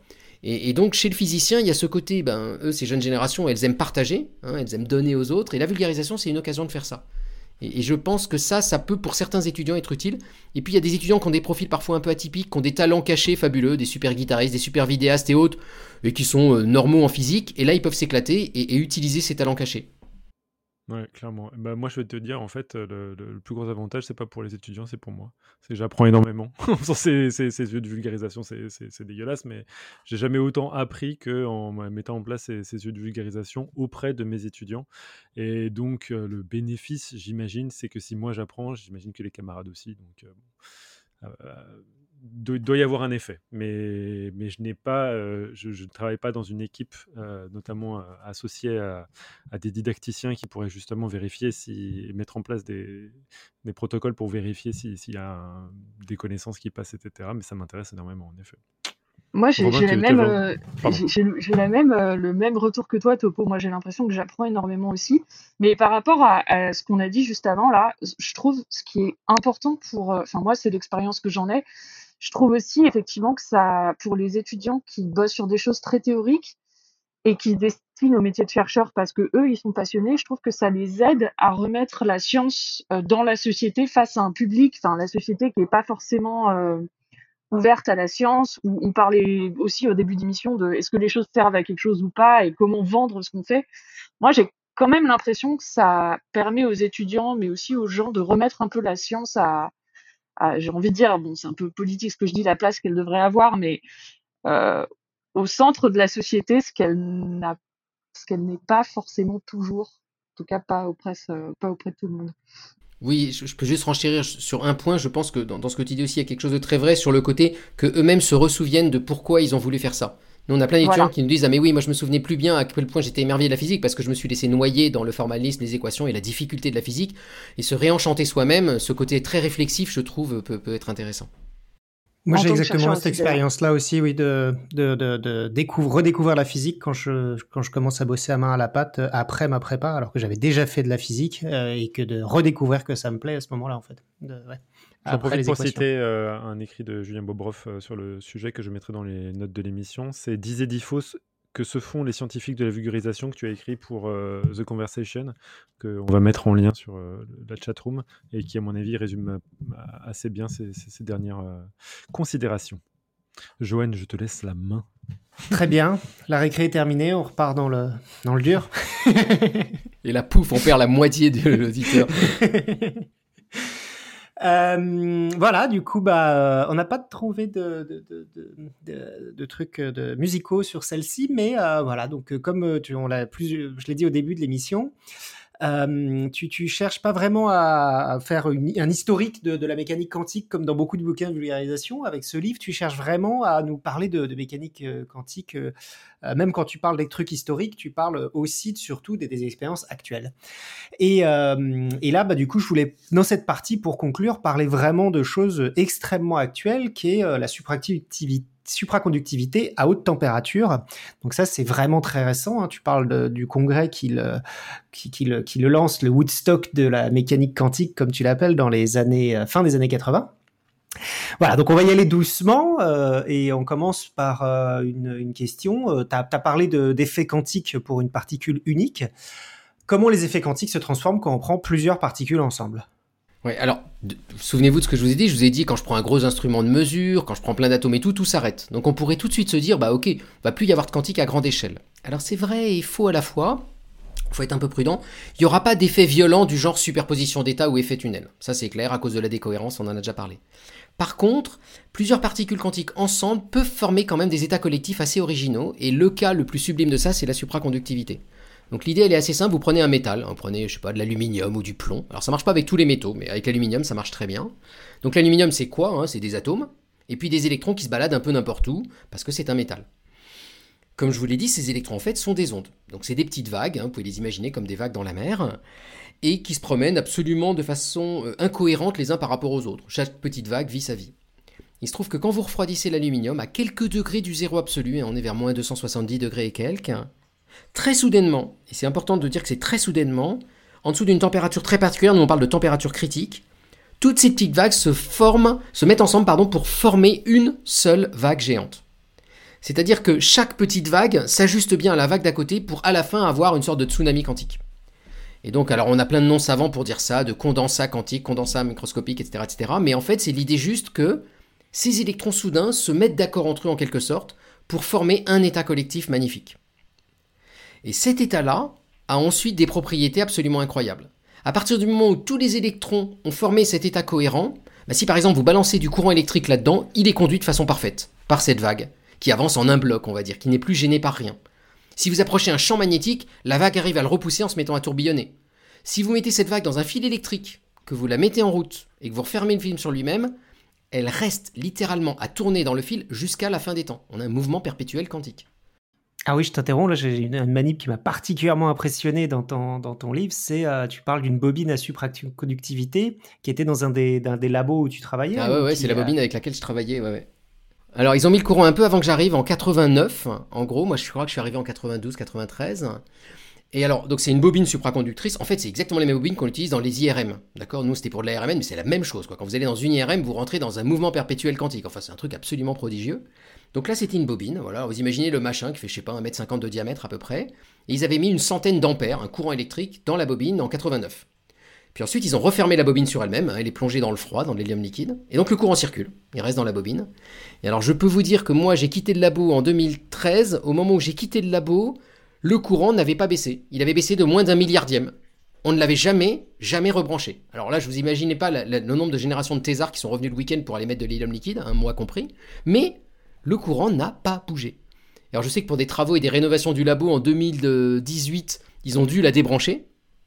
Et donc je leur ai demandé de remesurer le champ juste avant, ils l'ont remesuré, ça n'avait toujours pas bougé. Donc on a vraiment un mouvement perpétuel à l'échelle du temps de l'humanité en tous les cas. Euh, du coup, oui, je, je, t'ai, je, t'ai, je t'ai interrompu, donc je... Pas de problème. Donc, vu qu'il se donc fait... quels sont les... Donc c'est à part... Donc, ouais, où on en est de ce truc-là, de... quoi. Ouais, de... Euh, bah, du, tu vas, avant peut-être de venir sur la supraconductivité à, à température ambiante, est-ce que tu, tu pourrais du coup, euh, quelles sont les, les applications un peu de ce truc-là de... Oui, alors... Et à, à part le con, con, conduire le courant de manière... Euh, et c'est déjà pas mal. Hein. Sur l'échelle de l'humanité. Non, c'est déjà pas mal parce que ça te permet de faire des champs magnétiques, en gros. C'est-à-dire qu'un champ magnétique, c'est une galère parce que la seule manière de faire un gros champ magnétique avec des petits aimants, tu n'y arriveras pas. Donc la seule façon de faire, c'est tu prends une bobine et tu mets du courant dedans.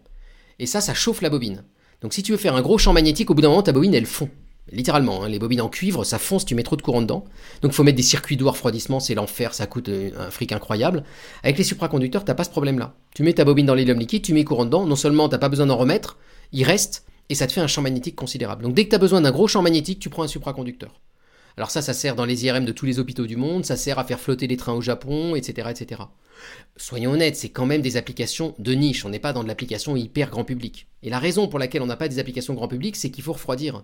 Donc dès qu'on est à moins de cent degrés, euh, eh ben, ça implique des circuits de cryogénie, de l'hélium, de l'azote et des technologies qu'on ne peut pas amener chez soi.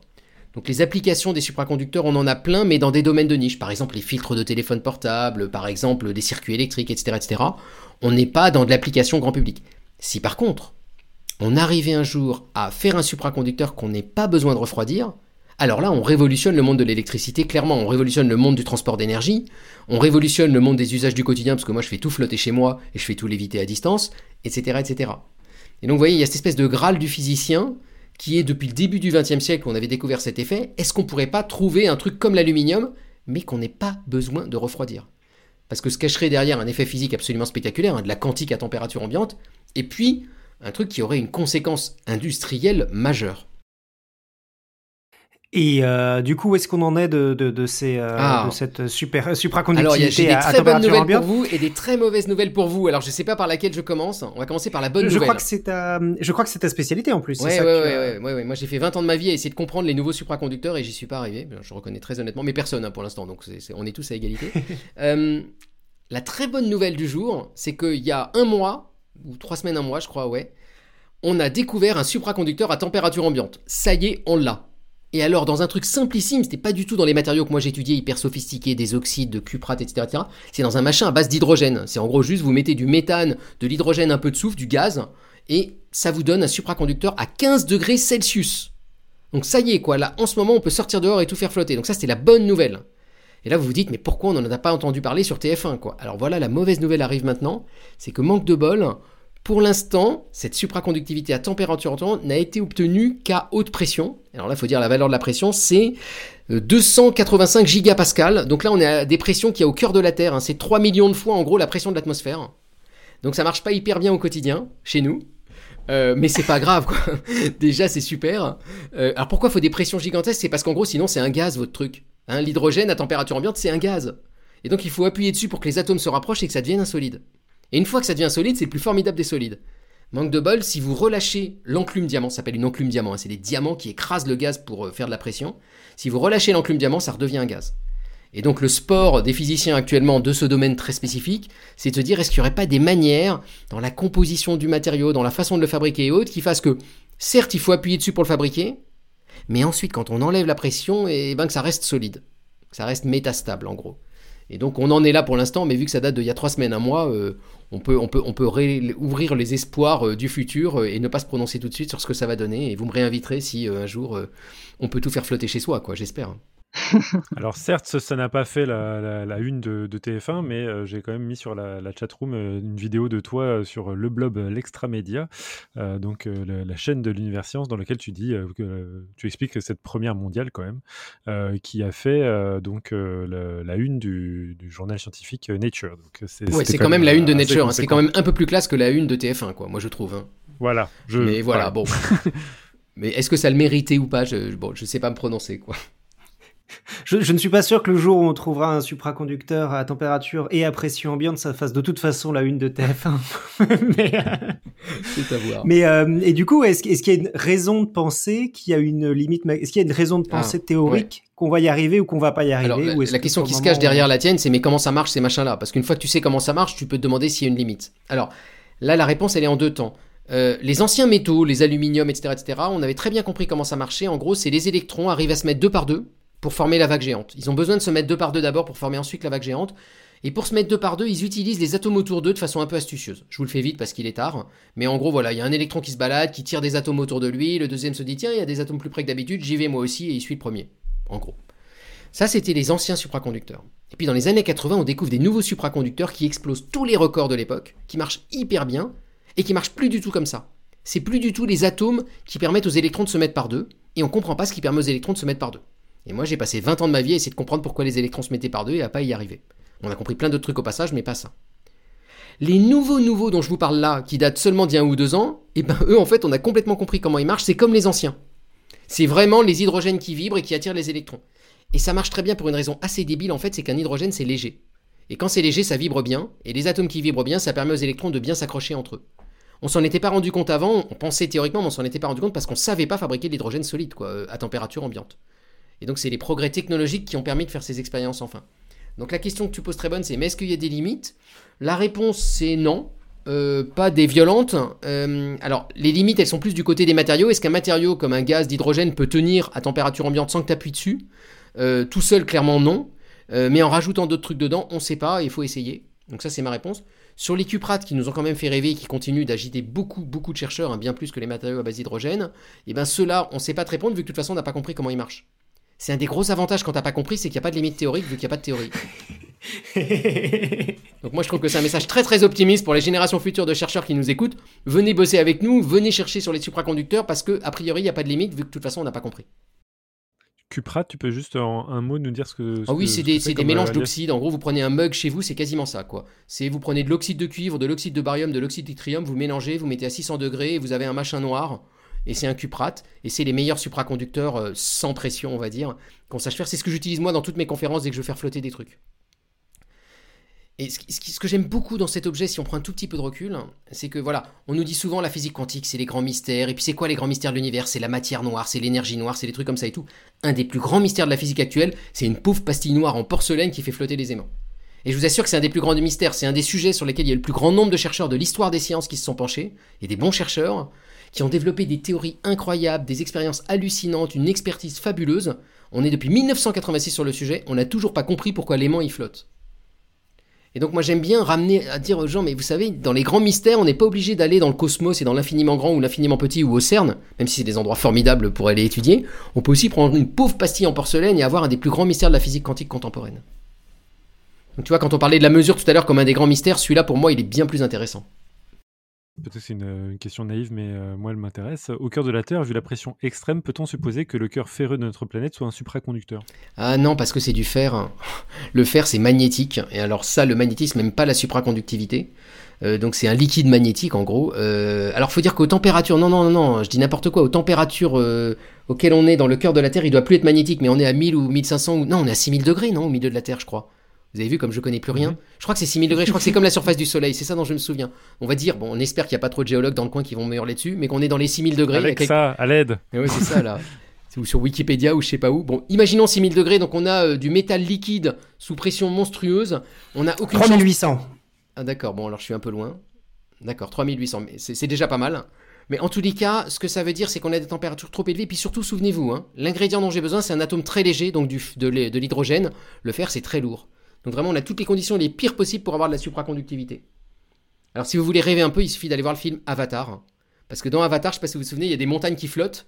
Et à un moment donné, on voit un type assis à son bureau parmi les méchants qui dit « Mais bien sûr, euh, c'est un supraconducteur à température ambiante, euh, et c'est du minerai qui s'appelle de nonobtainium, ou je ne sais plus comment il l'appelle. » Et voilà, sur, sur Avatar, ils vont tous creuser là, euh, le minerai pour trouver du supraconducteur à température ambiante. Et comme ça, ils font flotter toutes les montagnes. Et je me souviens d'une discussion surréaliste avec Roland Lehoucq qui était venu me voir à l'époque en me disant « mais moi je veux faire une conférence là-dessus, est-ce que c'est possible ?» Et donc nous deux à calculer au tableau si c'était possible de faire flotter les montagnes d'Avatar. Alors le calcul montrait que oui c'est possible, s'il y a des supraconducteurs, mais vu qu'elles flottent à cent mètres, le champ magnétique qu'il fallait pour les faire flotter à cent mètres, c'est un champ qui détruirait tous les atomes de la planète en fait. Donc la planète exploserait dans un premier temps, mais après peut-être quoi. Bon mais là je suis parti un petit peu loin, excusez-moi, je vous ai dit que je pouvais digresser. Bah maintenant on le sait, ouais. On ne peut pas faire flotter les montagnes. Ouais, non mais exactement. Ça fait partie des, des questions, ça aussi ça fait partie des choses essentielles, comme faire courir des, des, des, des, des courses de Formule un. Des... Alors attends, là que je vous donne la réponse claire, tu peux faire flotter une montagne mais à un ou deux centimètres du sol, donc c'est un peu minable, mais tu peux. Bah c'est, c'est bien pas pour la déplacer. C'est le poids qui pose problème mais c'est la hauteur. Bah pour la déplacer ça suffit. Ah pour la déplacer c'est top. C'est mieux que la portée, quoi. Ouais. Nous, on a fait, euh, les collègues, les collègues de Paris sept, un surf euh, supraconducteur où tu mets des gens et ils flottent un ou deux centimètres du sol, euh, exactement comme ça, et ils glissent sans frottement. C'est assez impressionnant. Non, mais il y, y a plein d'applications pour le déménagement, je pense. Ouais. Mais à l'azote liquide. Mais vu, vu, vu qu'on est dans les digressions, je, je vais peut-être euh, revenir avec euh, le commentaire que je voulais faire tout à l'heure. Euh, en fait, je me posais la question, si, si, si tu fais euh, autant de partenariats avec euh, des designers, des artistes et tout, est-ce que, est-ce que tu penses que c'est parce que la physique quantique, c'est un sujet qui s'y prête bien? Parce que, comme, comme tu disais, personne ne la, la comprend vraiment, à moins de, d'être, d'être physicien lui-même. Il y a beaucoup de, de marge de, pour la créativité et pour ce genre de trucs. Est-ce que l'équivalent peut se faire, euh, et est-ce que tu connais des exemples euh, sur de la biologie ou, ou d'autres sujets qui sont plus concrets et dont on peut directement observer les fonctionnements? Oui, plein. Non, non, c'est pas du tout propre à la physique quantique. Par exemple, à l'E N S I dont je te parle, ils ont tout un truc euh, sur la biologie, euh, sur l'imitation du vivant, par exemple. Il y a eu des ateliers faits, par exemple, avec la matière molle, tu vois, sur les mousses et les bulles, qui sont des matières formidables pour euh, les designers également. Donc, euh, nous, on est presque la matière la pire parce que c'est abstrait et que t'as pas de matière à te mettre sous la main, euh, sous la dent. Euh, donc, euh, non, non, à partir du moment, je dirais même à l'envers, à partir du moment où tu peux le faire avec de la quantique, tu peux le faire avec n'importe quel sujet scientifique, il faut peut-être trouver le bon angle qui les titille. On s'est amusé aussi à étudier ça avec des chercheurs spécialistes de ces questions d'interdisciplinarité et à se dire, qu'est-ce qui se passe quand un physicien arrive chez les designers? Et alors moi, mon illusion, vous allez voir comme j'étais naïf, c'était, bah, les designers, ils sont super intéressés par la physique et donc ils vont vouloir apprendre la physique avec moi et je vais vulgariser, ça va être formidable, et cetera, et cetera. Et alors en fait, ce qui est ressorti des entretiens avec les designers, c'est que ce qui les intéressait dans l'avenue du scientifique, c'est qu'ils n'y comprenaient rien et que c'était intéressant comme matière, un truc incompréhensible, dont il faille quand même faire quelque chose, que pour eux, ce rapport à l'inconnu et à l'incompréhensible, c'est pas le même qu'on a nous, nous on veut comprendre, eux ils peuvent travailler même s'ils comprennent pas tout. Et que donc pour eux, c'était ça qu'il y avait d'intéressant dans ce genre de projet, c'était pas seulement la physique quantique, mais le fait que ça soit incompréhensible. Et donc ça, je pense qu'à peu près n'importe quel champ des sciences peut très très bien marcher de ce point de vue-là. Et est-ce que tu connais des labos, euh, la biologie autrement, qui serait équivalent à ce que vous faites? Non, mais même la physique, hein, je ne connais pas d'équipe équivalente à la nôtre dans sa structure et ses champs de, d'études, donc je ne sais pas te dire. Mais j'espère qu'il y en a, mais j'en connais pas. Mais allez-y et créez-en. Hein. Ouais. faut, On n'a pas de copyright sur le nom, hein, tout est autrement, nous ça nous va très bien. Hein. Ça serait une bonne idée. Écoute, j'ai, j'ai l'impression qu'il est vingt-deux heures vingt, tu es très très en forme. Est-ce qu'on peut te glisser une question bonus qu'on n'avait pas oh, prévue? Bien sûr, moi j'ai la pêche. Mais... Hein. Alors, euh, Pascal, est-ce que tu pourrais nous mettre le, l'extrait audio euh, que nous avait préparé euh, Cléora dans une émission euh, précédente, l'émission quatre cent vingt-quatre?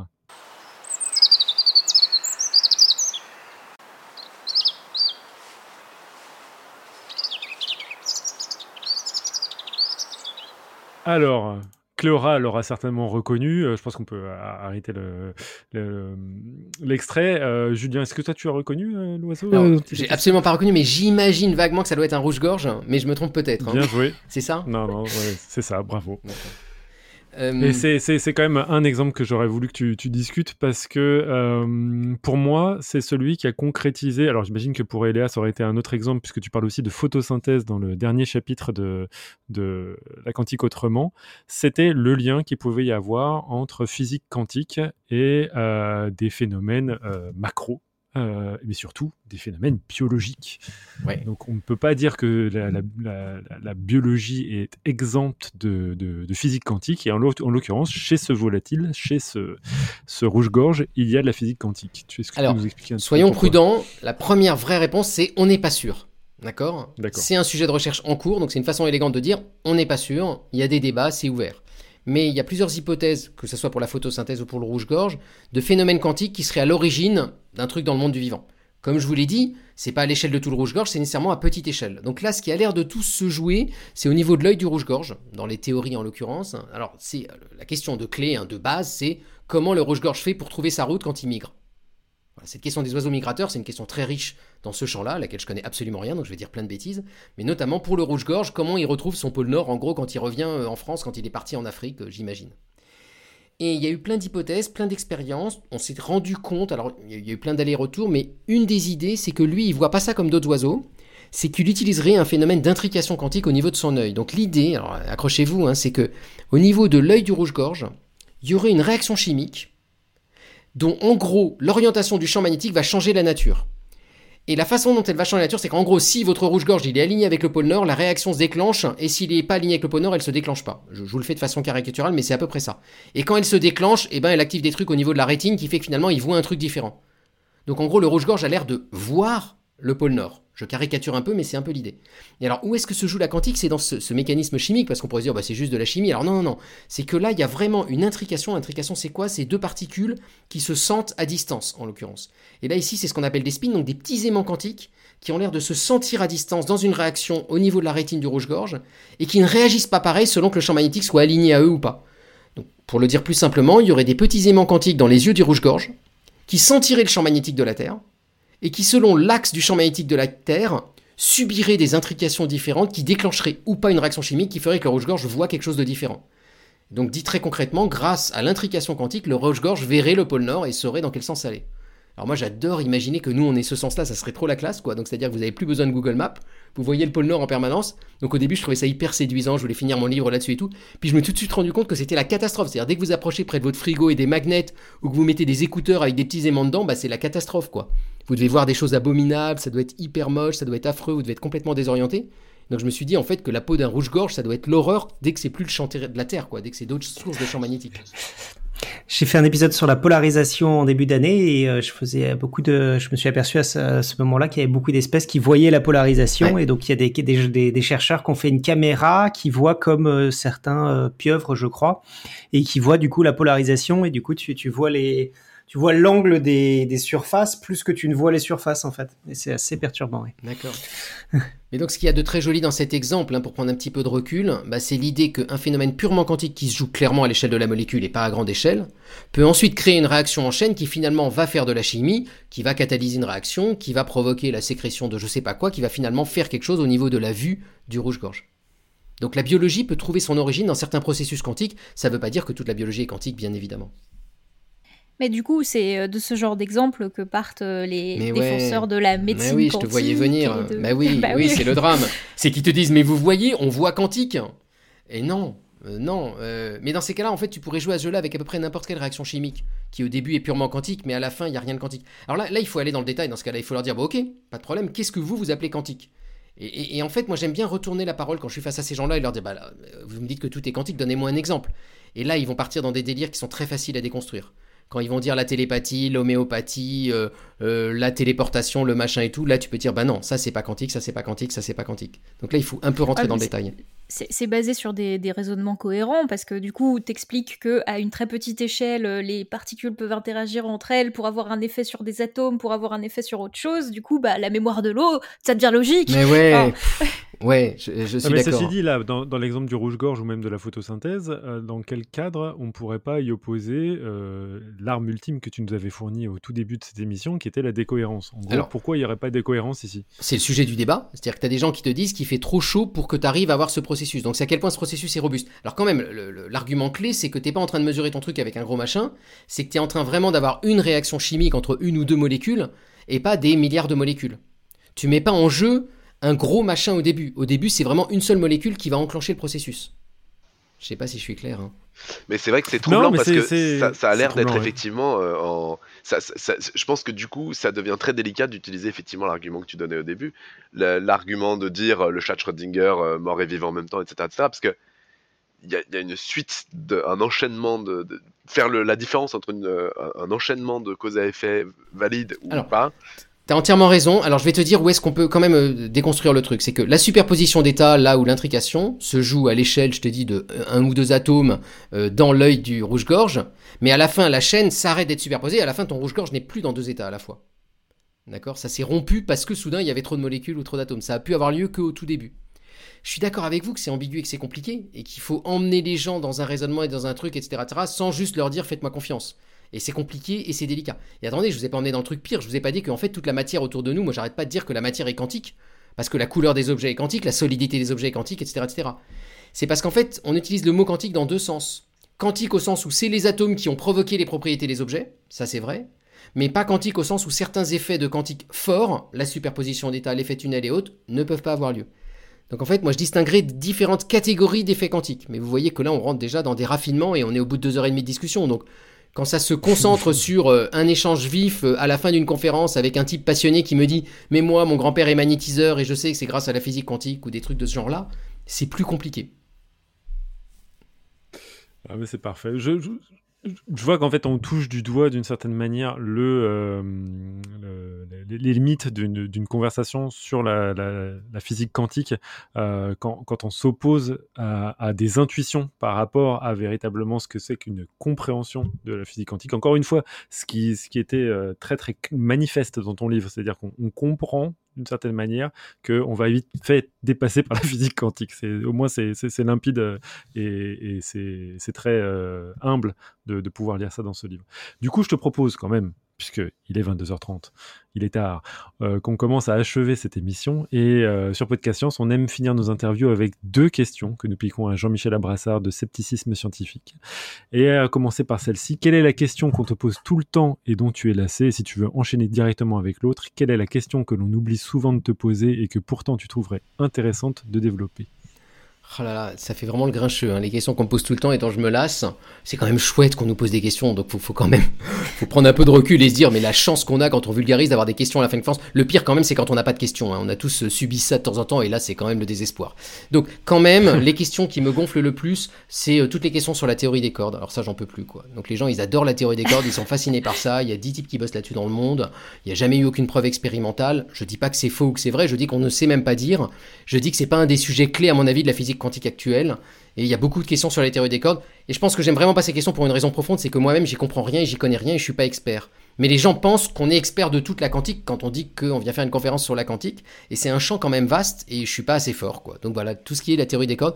L'autre question qui m'a gonflé longtemps et que maintenant j'aime, c'était euh, ça coûte combien l'azote liquide? Alors moi ça c'est un truc que j'ai quand même eu beaucoup beaucoup, et est-ce qu'on peut en avoir chez soi? Et je me disais mais arrêtez quoi, je viens vous parler des mystères de la physique quantique et vous me ramenez toujours sur l'azote liquide parce que j'ai fait flotter un petit machin. En fait finalement je trouve ça très chouette comme question, donc celle-là je la, je la jette plus à la poubelle parce que ça montre que les gens ont envie de refaire des petites expériences chez eux, ça c'est sympa. La question qu'on oublie de me poser et que je trouverais intéressante... Attends, attends, parce que ça Pardon. coûte combien du coup l'azote? Eh ben, ça coûte moins cher que l'eau minérale. Je te jure ça coûte ah, rien, mais ça coûte rien, c'est minable le prix. Après, le problème, c'est plutôt le thermos dans lequel tu vas mettre. Et encore, nous, on a acheté des thermos sur Amazon de base et tu peux mettre de l'azote liquide dedans. Donc, il faut pas le dire au grand public, mais ça coûte rien. C'est qu'un problème de sécurité qui fait qu'on laisse pas ça amener chez les gens. Ça ne coûte vraiment rien, quoi. Ça coûte, je te dis, moins cher que l'eau minérale. Donc voilà, ça c'est la première question. Heureusement que tu m'as pas posé de question sur la théorie des cordes, tu vois. Au moins, sur l'azote liquide, non, non, je suis bah... hyper compétent, hein. Euh, l'autre question, euh, question qu'on oublie de me poser et que je trouverais intéressante, euh, c'est quoi un solide? Alors là, le solide c'est quand même un objet fabuleux quoi. Comment ça tient, euh, comment c'est foutu. On dit que l'atome c'est complètement vide et pourtant le solide il est solide. Qu'est-ce que c'est que ce machin là quoi? On a l'impression qu'on a tout compris, c'est quand même un des objets les plus mystérieux de la science contemporaine, le solide, et moi, moi il me fascine complètement. Donc qu'est-ce que c'est qu'un solide? Moi je trouve que c'est une super question. En plus, on a, on a loupé le coche parce que t'en as pas... Mais exactement. Mais t'as vu, dire, t'as vu le, le, le, le, l'appel pour une prochaine émission sur les solides quantiques? C'est, ah. c'est, c'est, c'est élégant, hein. Donc voilà, qu'est-ce ah, qu'un solide? Parce qu'en plus, c'est vrai qu'il y a des mots et des expressions dans, so- dans ton livre qui m'ont, qui m'ont fasciné, rien que de les prononcer. J'étais là, genre, mais il faut en faire une émission. Tu parles de, de solide quantique, il y en a un autre, c'était liquide de spin. Ah ouais, mais, ah, ça mais c'est magique, les dire, liquides de spin. Là, genre, alors là, je peux vous faire deux heures là-dessus, tellement c'est incroyable, les liquides de spin. Du liquide bon. de spin. Ouais, c'est des objets qui, même au zéro absolu, continuent à fluctuer et avoir toutes les configurations possibles, ce qui est normalement à peu près interdit par la thermodynamique, quoi. C'est des machins hallucinants. C'est les plus gros chats de Schrödinger au monde. C'est-à-dire que c'est des objets qui sont dans tous les états à la fois, mais c'est pas deux états, trois états, c'est des puissances vingt-trois états quantiques superposés à la fois dans un pauvre aimant trouvé dans une mine au Chili. Je vous jure, c'est ça, c'est incroyable. Vous avez une roche d'une mine au Chili, et dedans, il y a le plus bel état quantique possible que vous pouvez engendrer à basse température. Mais du coup, c'est quoi comme matériau? Ah, tu vois, tu me lances là-dessus, méfie-toi, hein, on se refait une partie. Du coup, c'est un oxyde, hein, c'est un oxyde de cuivre, c'est de l'Herbert smithite. C'est vraiment un pauvre minéral. Et là, tu te dis, okay. mais comment peut y avoir un truc pareil dans un pauvre minéral? Mais moi, je peux t'expliquer si tu veux, mais là, on, on y est pour un quart d'heure, mais il n'y a aucun problème. Mais alors, tu, tu mentionnais euh, pas mal de substances en oxyde de quelque chose. Du coup, c'est, est-ce que c'est le fait d'être oxyde de quelque ouais. chose qui donne la... C'est, c'est, c'est une super question que tu poses, en fait. Tu as eu un renouveau de la physique des oxydes avec la découverte des nouveaux supraconducteurs. On s'est rendu compte que les oxydes, on n'y comprenait rien et que c'était incroyable comme terrain de recherche. Et la raison à ça, elle est toute bête, hein. Elle est liée à la chimie, c'est que les électrons peuvent pas aller n'importe où dans un oxyde. Donc ils se baladent seulement selon les arêtes, en gros, euh, des liens entre les cuivres et les oxygènes, pour le dire vite. Et donc ils doivent s'éviter les uns les autres. Et ça, ça crée une espèce de danse corrélée des électrons hallucinante qui a rien à voir avec les électrons dans un métal normal et qui est un des sujets les moins bien compris et les plus complexes de la physique quantique actuelle. C'est un problème à n corps fortement corrélé, c'est l'horreur. Donc le problème de physique quantique le plus compliqué, c'est un oxyde, en gros. Et c'est pas étonnant que ça soit dans ces oxydes qu'on trouve les propriétés les plus incroyables. J'espère que vous reverrez votre mug et votre tasse en porcelaine chez vous avec un œil différent après cette émission-là, après avoir été dans l'I R M et du mouvement perpétuel. Déjà, j'ai essayé de me procurer un mug en cuprate, moi ça m'a, ça m'a, ça m'a fait rire. Ah ouais, ouais. Ça coûte cher un mug en cuprate. Euh, je sais même pas si quelqu'un a essayé d'en fabriquer un. Nous, on a fait des tasses à café qui lévitaient, mais on avait juste collé un cuprate dans le fond de la tasse à café, quoi. Mais c'était pas toute la tasse. Mais on trouvait ça sympa d'avoir du café qui l'évitait, donc on a fait une série de photos comme ça avec des hamburgers Supra, des cafés Supra, des trucs comme ça, mais bon. Ça fait partie, je pense, de les nano car race. Si on peut parler de, de tes projets, il y en avait un qui m'avait marqué, mais vraiment marqué, c'était le livre quantique. Ah ouais, le livre le plus froid du monde. C'est ça, c'était, ah oui, c'était, oui. Vraiment, euh, ça, c'était bien amusant, on s'était et... dit ça serait quoi le livre le plus froid du monde, donc on est vraiment les seuls débiles à se poser une question pareille. Donc on avait pris du papier, on l'avait plongé dans l'azote liquide déjà pour voir ce que ça faisait. Alors déjà on a découvert plein de trucs, c'est qu'il ne faut pas utiliser du papier imprimé avec une imprimante à jet d'encre, mais il faut une imprimante laser, parce que sinon quand tu le réchauffes ça givre et toute ton encre elle coule.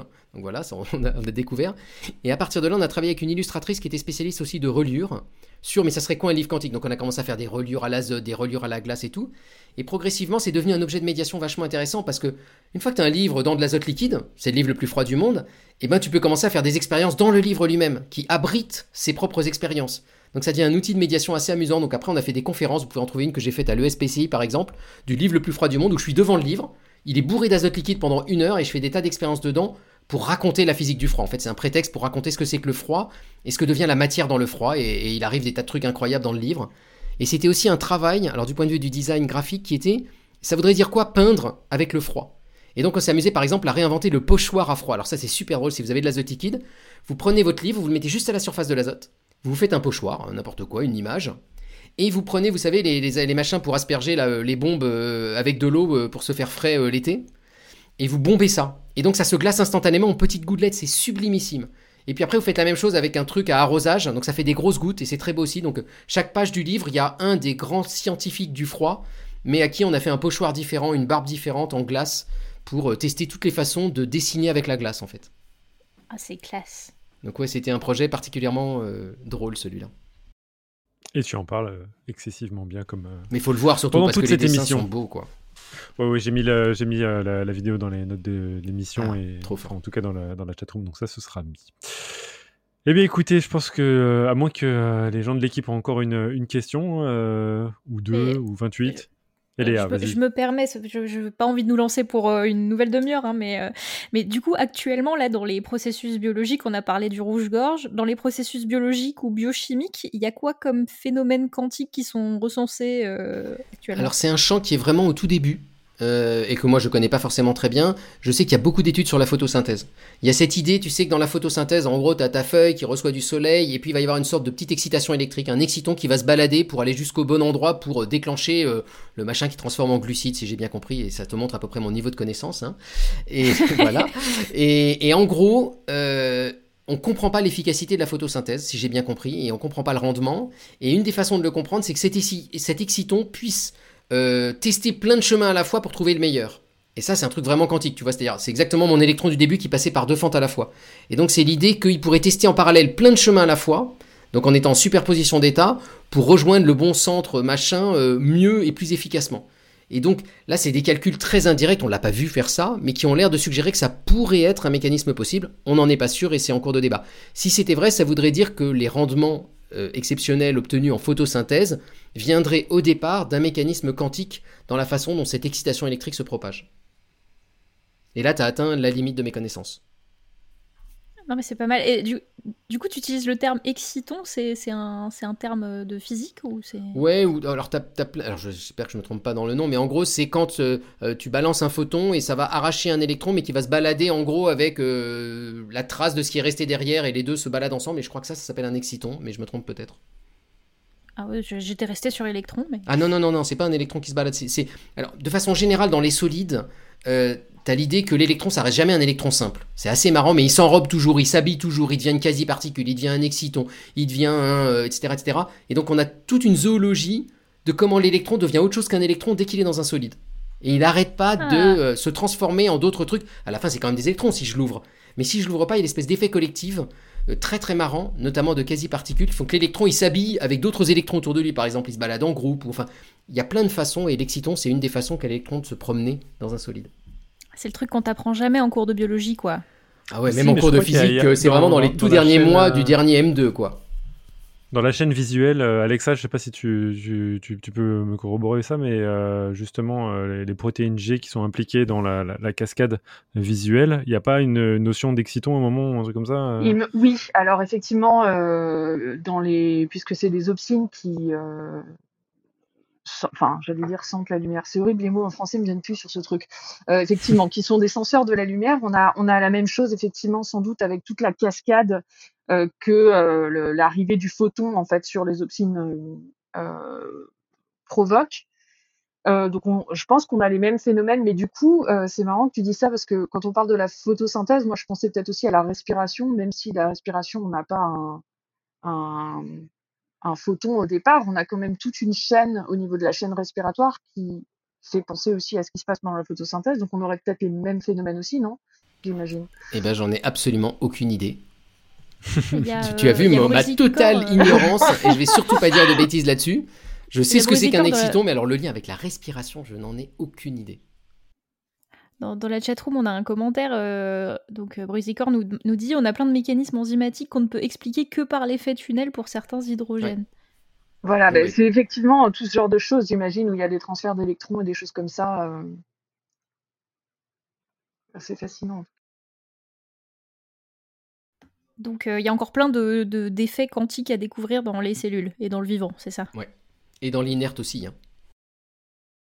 Ce qui, encore une fois, laisse de la place euh, à tous les défenseurs de la, de la médecine quantique. Euh. Ah ouais.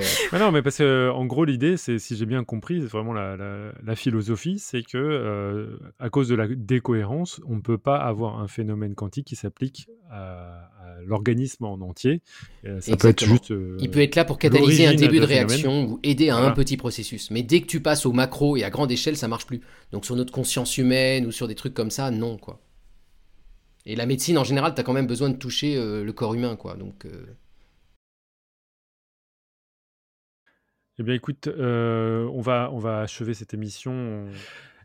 Et on passe à la citation que Julien, un très bon élève, nous a apportée. Donc, je ne sais pas si tu l'as sous les yeux. Ouais, je l'ai sous les yeux parce que ah. j'ai aucune mémoire. Donc, évidemment, je me la suis écrite en anti-sèche dans un coin sur un post-it.